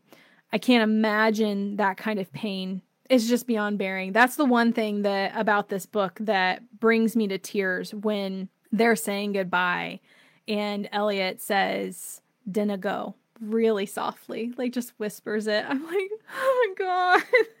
Can't, why are you beating up on Elliot? Stop it. I don't care if you want to be with your soulmate. Don't be like that. oh man, it's so tragic. And Katherine said that after writing that, like writing how Elliot has to say goodbye and how this book ends and everything, that's when she really decided that she felt so bad for him that she had to like write his story. And so initially she only had plans for the ruby brooch, the sapphire brooch, and the emerald brooch. And then obviously after this happened with Elliot, she just had to had to write something for him. Um, I'm not going to tell you what happens in case you haven't read the second book, but go read the second book. So, yes, I'm so glad she did because I too also felt completely terrible for Elliot and I I needed to know what happened with him. I think that the last chapter of this book in particular creates a really nice bridge for what happens in book two. There are also really nice connecting points for what happens in book three, so I can see how it was so tempting. Like, which one do you write? Which one do you pick? Do you go with Elliot or do you go with Bram? which one? I can see how it was initially just supposed to be the sapphire brooch, and then it ended up being the last MacKlenna. And then let's talk about Bram. I think Bram is one of my favorite favorite characters in the Celtic Brooch series. So I asked Katherine, I said, um, Bram is a very vibrant character. He's personally one of my favorites. Was he always part of the plan, or did he sort of blossom into the character we see on the page? And she says, Bram was always going to be included, but he evolved into a central character in the series, and that was a surprise. She also gave me a little bit of information, which I thought was interesting, in that Bram's initial name was Cody and Cullen's initial name was Colt in the books. And I love both of those names, but honestly, there's something so evocative of like where they come from in the names of Bram and Cullen. I really love the choices that she ended up with. Anyway, so Cullen and Bram they've always been they've been lifelong friends and Kit describes them as bookends. And I think that when she says bookends, she really does mean appearance wise, they are like opposite, like they look the same. They're both tall and handsome and Scotsmen, but one of them is light hair, light colored or fair complexion or whatever you want to call it, and one is like tall, dark, and handsome. So they're very similar in personality, kind of. Um, I think that Bram is just different enough that he pushes Cullen. I think that's one of the reasons that Kit and Bram get along so well. I mean, yes, genetically they're cousins, and that makes a load of sense as to why their personalities are so similar. But I think Bram is a lot more free spirited than Cullen is. Cullen is very by the book. Bram is more a follow your heart guy. Doesn't mean that Bram is not completely amazing and intelligent and he's a hell of a lawyer, but he also believes in the emotional side. He believes in thinking outside of the box a little bit more. And I think that's why Bram is so immediately accepting of Kit, knowing how much of a pain in the ass Cullen perceives her as when they first meet. Bram and Cullen's relationship is one of my favorites of the series, so real and honest, and we can come back to it time and again, and it's like a warm hug when we do. Because every time we come back to seeing them together, they just have a dynamic together that they don't have with any other character. And I feel like that's kind of the hallmark of a best friend relationship you just can be honest in yourself with that person in a way that you can't be honest in yourself with any other person. I think that when it comes to Cullen, the only other person that he can kind of be that person with is Kit. But it's still very different. It's like bros relationship versus love or marriage, you know. You're still yourself with your spouse, but you're not the same version of yourself that you are with your best friend. I loved, loved, loved. Like this was the moment when Bram completely won won me over. When Cullen was telling Bram what happened between Kit and Cullen when he found out that Kit had condoms and he freaked out because the only other person he's known to have condoms is a prostitute. And so he was like, oh my God, you know, red flashing lights, get away, get away. when in fact, that's not really why Kit had condoms, but you know, it is whatever. And I love that Bram calls him out on it and he says, You acted like an arse. What the hell's the matter with you? She should have shot you or cut off your bollocks. Bram is literally the the physical embodiment of the internal voice in Cullen's head. He's literally just says everything that Cullen's beating himself up about internally, and I just find that phenomenal. I really, really like that about um, their best friend dynamic, and I think that it's not really something that we get again in the series in that same way. So I really just I so appreciate their dynamic so much. Bram is also a graduate of Harvard Law, so like I said, extremely intelligent, but we see the differences in how he and Cullen think and perceive things and how they handle Kit's disappearance back into the future. Cullen's instinct is to go to MacKlenna Farm and try to physically find whatever connection he can to her and try to figure things out and solve the puzzle that way. Bram's idea versus making this insane trek to Kentucky, he's going to draw on his social connections and call in some favors and rely on his his intelligence to do the work for him whereas Cullen is much more of like a physical being in that respect. So Bram writes this letter to Kit and then he calls on William Sherman to see if he can talk him into doing him a favor and letting this letter sit in the vault until 2012. So we're seeing a lot of seeds laid for where Bram's story goes in the Sapphire Brooch. And that's all I'll say about that.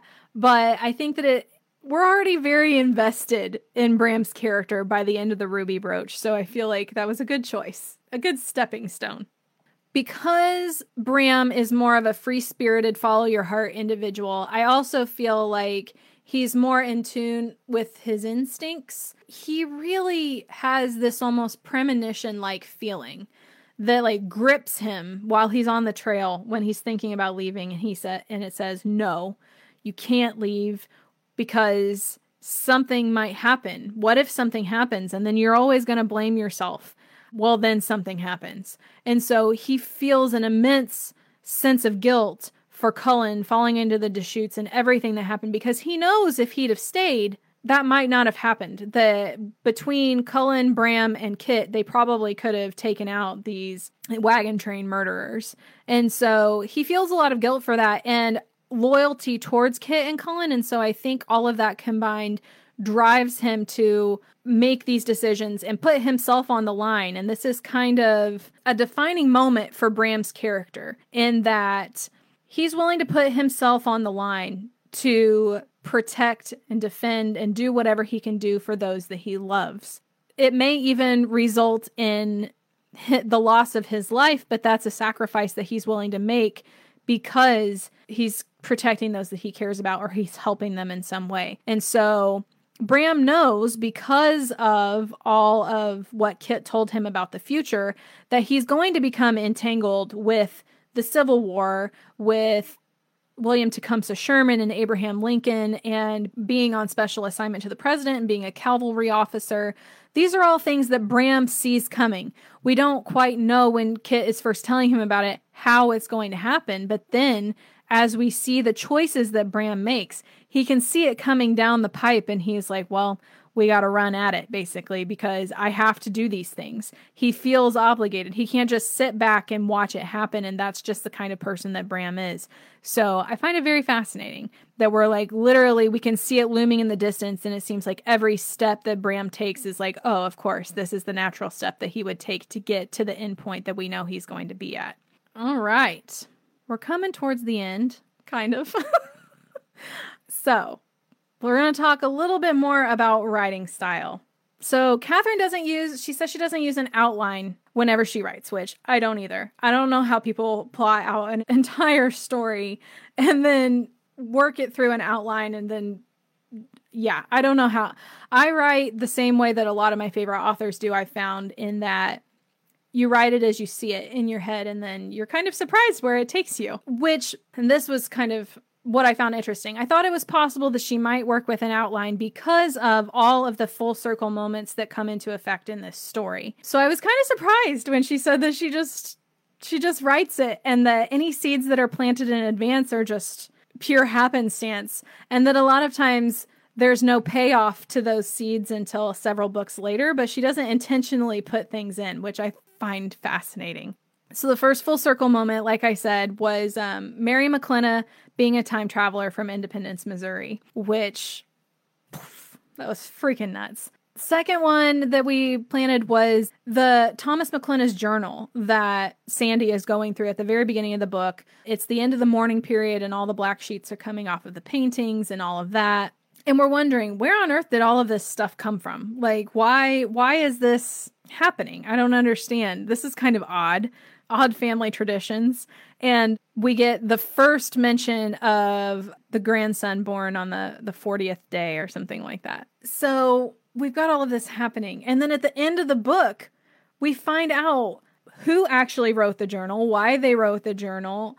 And it's just so poetic that we actually are living with the characters, the actual experiences that inspired that journal that generations later is still being used as an outline for procedures within the family. So I found that fascinating. Also, probably one of the key full circle moments is the second premonition, or technically the first if we're going in order, that Kit has of Cullen helping Sean pick out Thomas's gravesite. Because that's kind of where this story takes place like starts out. It's our jumping off point. And to kind of know everything that happens in retrospect that leads up to Cullen being at MacKlenna Farm to help pick out that gravesite is just insane. And not to mention the fact that Kit having that premonition and telling Cullen about it is the whole reason that he goes to MacKlenna Farm in the first place. Like, he never would have thought to do that, I don't think, if Kit hadn't told him that she had a vision of him being there to help select this gravestone and that he knew the date and knew that he had to hurry up and get there for whatever reason. Um, it's just this perfect storm of events that really settle to create this story that we have at the end.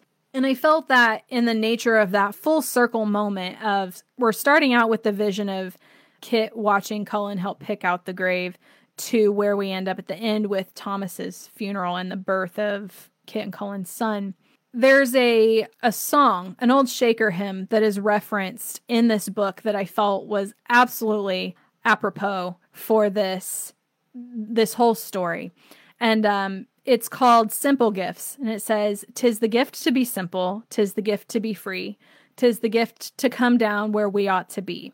And when we find ourselves in the place just right, will be in the valley of love and delight. When true simplicity is gained, to bow and to bend we shan't be ashamed. To turn, turn will be our delight, till by turning, turning we come round right. So it's all about the journey. Like, oh, I've got goosebumps reading it. It's all about the journey that we take to end up where we are and trusting that those steps that we take in our lives are all for a reason and that we will end up where we're supposed to be, which is the whole point of this story, I guess, is acceptance of a bigger plan, a bigger picture. So I really loved that. A little bit about the brooch lore because I know that there's some like confusion and it's constantly building on it as we go further and further a couple of things that we know. I'm not going to get deep into it because we don't really know too much about it at this point in time. We know that the brooch takes you where you need to be when you need to be there and for its own reasons, and that it connects soulmates. When Kit and Cullen are talking about potentially taking Sarah back to the future to maybe save her baby, Kit looks at him and says, honestly, if I took her back to the future, they probably couldn't save the baby anyway. And to be honest, I'm not sure that the brooch is a revolving door. Like they very much get the vibe that it's there to serve a purpose. And if you're not serving that purpose, then it's not going to take you where you want to go. It's going to take you where you need to go. And so Cullen says, the time might come last when you'll need to test its magic, but you're right. The stone will do what it's meant to do, nay more, nay less. We can trust that every time a character uses the brooch and goes through time, they are furthering the brooch's mission, so to speak. And we know that the brooch exists simply to bring soulmates together in some way, shape, or form. And the MacKlenna family lore that's been passed down from through the generations is that the stone will take you to a world unknown, through amber light to a time not your own, to the one of your heart, and the truth you'll be shown. So that's what we know about the brooches. Cullen's ghost was a bit of a conundrum for me at first. I was really trying to figure out what the heck was going on. I had so many tabs in my book initially that were like, here's the ghost again, here's the ghost again, here's the ghost again. really trying to figure it out. And at the beginning, I was wondering at what point in Cullen's life this ghost is pulling from because Kit says that when she first meets Cullen in Independence, he doesn't really resemble her ghost. Like they kind of look like the same person, but she's not quite sure if they're the same person because they look different. Like her ghost just looks worn out and kind of skinnier and just haggard almost at some points. So I thought maybe on a second read, I was like, okay, so maybe he, when he's like in between, after he crawls ashore, after he falls into the Deschutes, maybe that's when his ghost goes to her. So basically, where I I settle down on this, it is after Cullen falls into the sh- but I think honestly, I don't know. I'm so torn. So I think Cullen's ghost appears to have a link somehow between the two timelines, like I said earlier, and that their spirits come together when they are sharing a experience of some sort or significant events are happening between the two. I think that that is Cullen's way of keeping them connected through space and time is by being there with her. I think also that Cullen haunts quote unquote haunts. I feel like that word has such a negative connotation because he's really like going back to be with his loved ones and she never really feels afraid or scared of him. Um, even when she's young, like little and she first starts seeing him.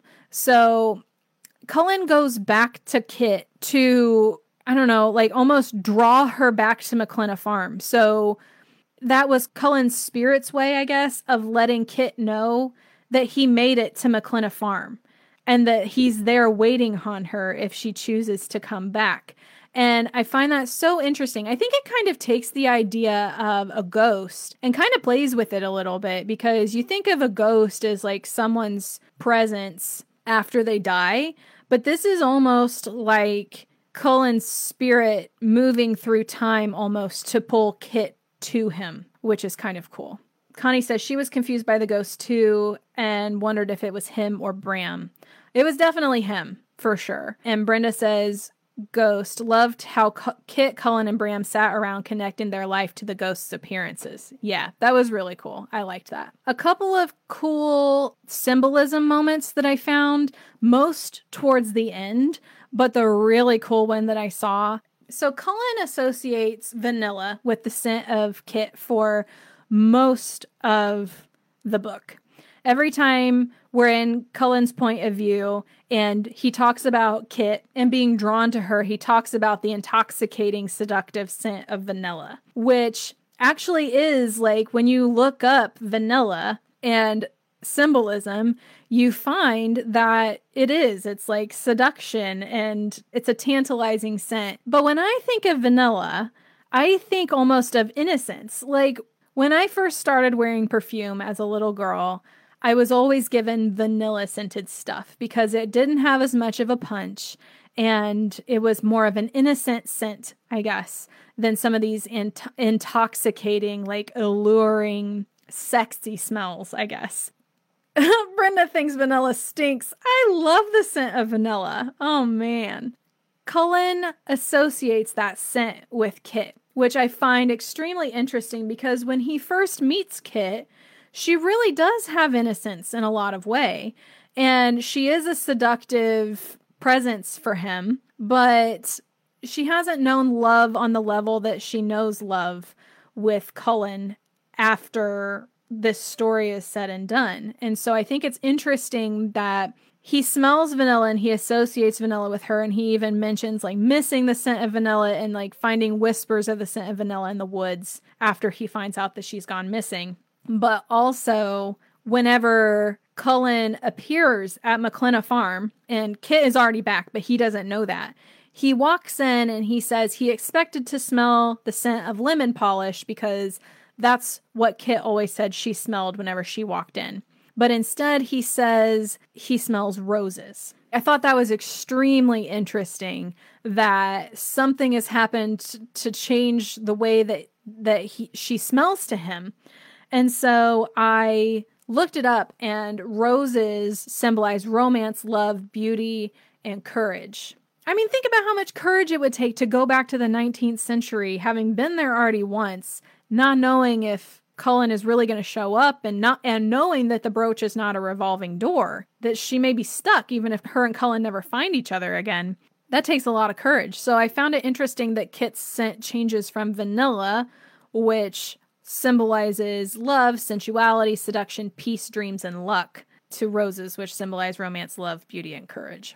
Then at the end of the story, um, Cullen gives Kit a thornless rose. And I was like, well, what's the point of taking all the thorns off? I mean, Kit says that Cullen, in a way, has removed all of her, her thorns, all the things that are like sticking points for her and that he's basically broken down all of her walls and made her the most beautiful version of herself. The thornless rose and giving her a rose at the end of the book also calls back to another quote that we got at the beginning of the story, which was a quote by Anis Nin. Anais Nin. Um, it says, and the day came when the risk to remain tight in a bud was more painful than the risk it took to blossom. And Kit says whenever she's looking at this rose that she had truly bloomed into the power of Cullen's love. And I thought that that was interesting that that quote by Anis Nin is really a symbol for Kit and who she is. And she thinks, and whenever we read it at first, that it's all about taking risks and jumping into the unknown to go find who she is. But in reality, it's talking about, in reference to the story, the power of love and how she can't be afraid to break down her walls anymore.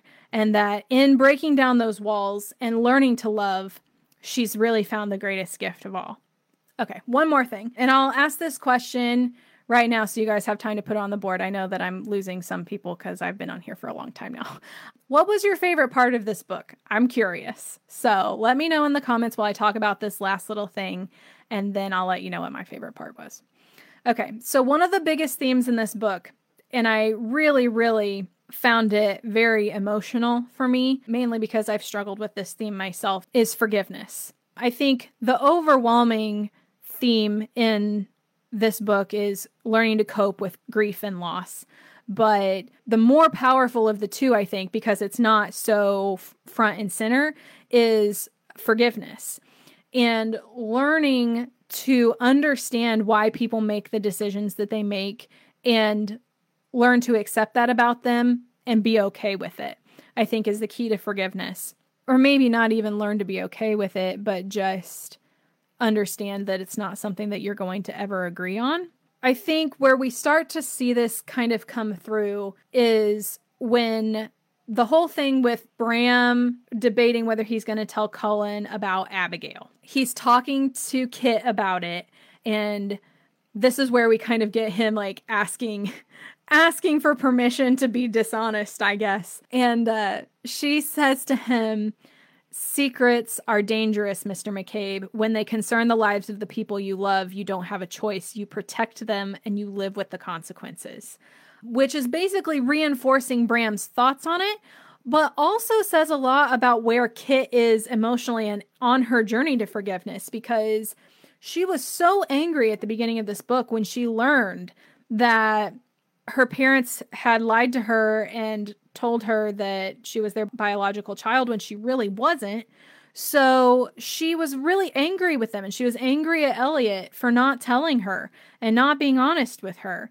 But by saying this to Bram, you can really start to see her making her peace with her father's decision to not tell her about her true parentage because she realized that she probably, especially when she was younger, couldn't have understood, and that he really was just trying to protect her, and that, you know, damn the torpedoes. He was going to live with it because he felt like he he was doing what he could to protect her and he was living with the consequences. So, I feel like that was our first inkling that she was beginning to make peace with her parents' decision. And the second one is when Thomas forgives Donald for walking out on him all those years ago. I think when when Donald found out that Jamelin had died, a piece of him kind of broke. Not necessarily, I mean, yeah, he loved Jamelin and they were they were this epic kind of love, but also the fact that he had lost his daughter as well in this shipwreck. So he kind of snapped, I think. He wasn't completely stable and he killed this guy we don't ever really get the full story behind it, but he he killed this guy. And so he ran. He didn't think that that was ever going to be a forgivable action, especially by Thomas, who he viewed as this like all powerful, really hard exterior, black and white, right and wrong guy. And when we come back to the end of it, Thomas does forgive Donald. And I think that perhaps Donald's perception of Thomas was correct in Thomas's earlier years, but as Thomas progresses in his illness and kind of learns that maybe the way that he has always done things isn't always the best way to move forward and that forgiveness really is key, I think he really did love Donald as a son. And I'm sure it really did hurt to not have that relationship in his life anymore because Thomas probably, you know, he was grieving for the loss of his daughter and his granddaughter, but also for the loss of a son in a lot of ways. I think that that shocked Donald that Thomas was so willing to forgive, but I feel like this is also kind of opening up the world and showing that in a complete other side to forgiveness, like on one hand with Kit, you've got the journey to forgiveness, and then on the other hand, you've got the world that opens up to you once you give forgiveness to somebody. It's a very freeing experience to forgive yourself, to forgive others, and when Donald realizes that he's forgiven, he can finally forgive himself for those actions and see what's in front of him, which is his daughter, his grown daughter, pregnant with his grandchild, and that he can have a relationship with these people um, and have a family again after being on his own for so long, which I just I find exquisite, exquisite work. Okay, so what was my favorite part of the book? What was your guys' favorite part of the book? Connie says when Kit goes back the second time and meets her family and is eventually reunited with Cullen, she's finally at peace. Everything after Kit kills the three wagon train killers. So all the Deschutes stuff that and all the grief stuff. That's crazy. Their wedding day, Kit's exchanges with Sarah and Henry. Yes. I saw a comment on here unless somebody deleted it, but um somebody said that the uh, birthing of the babies was hilarious. Kit going into labor is my favorite scene of the whole book because it is freaking hilarious. All of the guys' reactions, Cullen having a list of stuff to do and yelling for the manual, and Donald and Bram are like, I don't have it. No, he has it. I don't have it. And then they're like, It's okay. We watched the birthing videos on the iTube on the UPod contraction. contraption and, and Kit's like, Did I just fall into a really bad sitcom?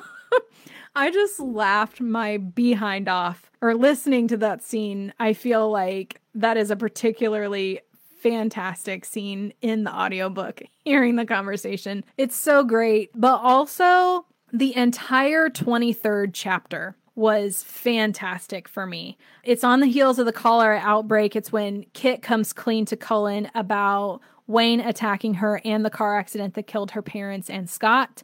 It's also their first intimate scene together and has the heartbreaking scene of Kit leaving Cullen and telling him she's going back to the to the future. So, lots of pivotal things that are happening in the relationship between Kit and Cullen. A very amazingly well-written chapter. It was beautiful and I loved it and I felt like it was icing on the cake. All right. So, questions for you. If you could ask the author anything, what would it be? And are there any lingering questions about the book that you're still thinking about after this three hours of discussing this book? Is there anything that I did not touch on that you guys really would like to hear my opinion on, or would like me to ask Katherine about, or yes, any of that? Connie says, Yes, that was a good scene. I imagine listening to that would be hysterical. Present day leaks in. Yeah. Oh my God. I mean, I love Bram and Cullen together anyway, but then you throw Bram and Cullen and Kit together and Kit going into labor. I can just imagine the utter panic with Cullen being such a f- control freak. Oh man, it was hilarious. Alrighty, guys. Well, this has been the first edition of Droughtlander Book Club. Considering this ran so long, I will probably start dividing these book clubs into two parts and doing the first half on one week and the second half on another week, just to kind of prevent these two and a half, three hour meetings. Because I know that's a lot of time to set aside to listen to somebody talk about a book. Next week, July 2nd at 4 p.m. Eastern Time, Angela's coming back for part two of our King of Men special. We're going to talk about uh, Jamie Fraser everything from his time at Helwater until present time in the show. We're not going to really try to discuss too much in the books. There might be some book material, but nothing spoilery. So that's next week. And then after that, I'm taking a week off. And then I will get into my season six stuff. So I'm really excited to talk about that. Hopefully, you guys will join us for our discussion of Jamie Fraser in the later years. We covered the early years last week or two weeks ago. So, like I said, hope you'll join us. It's been fun chatting with you guys today.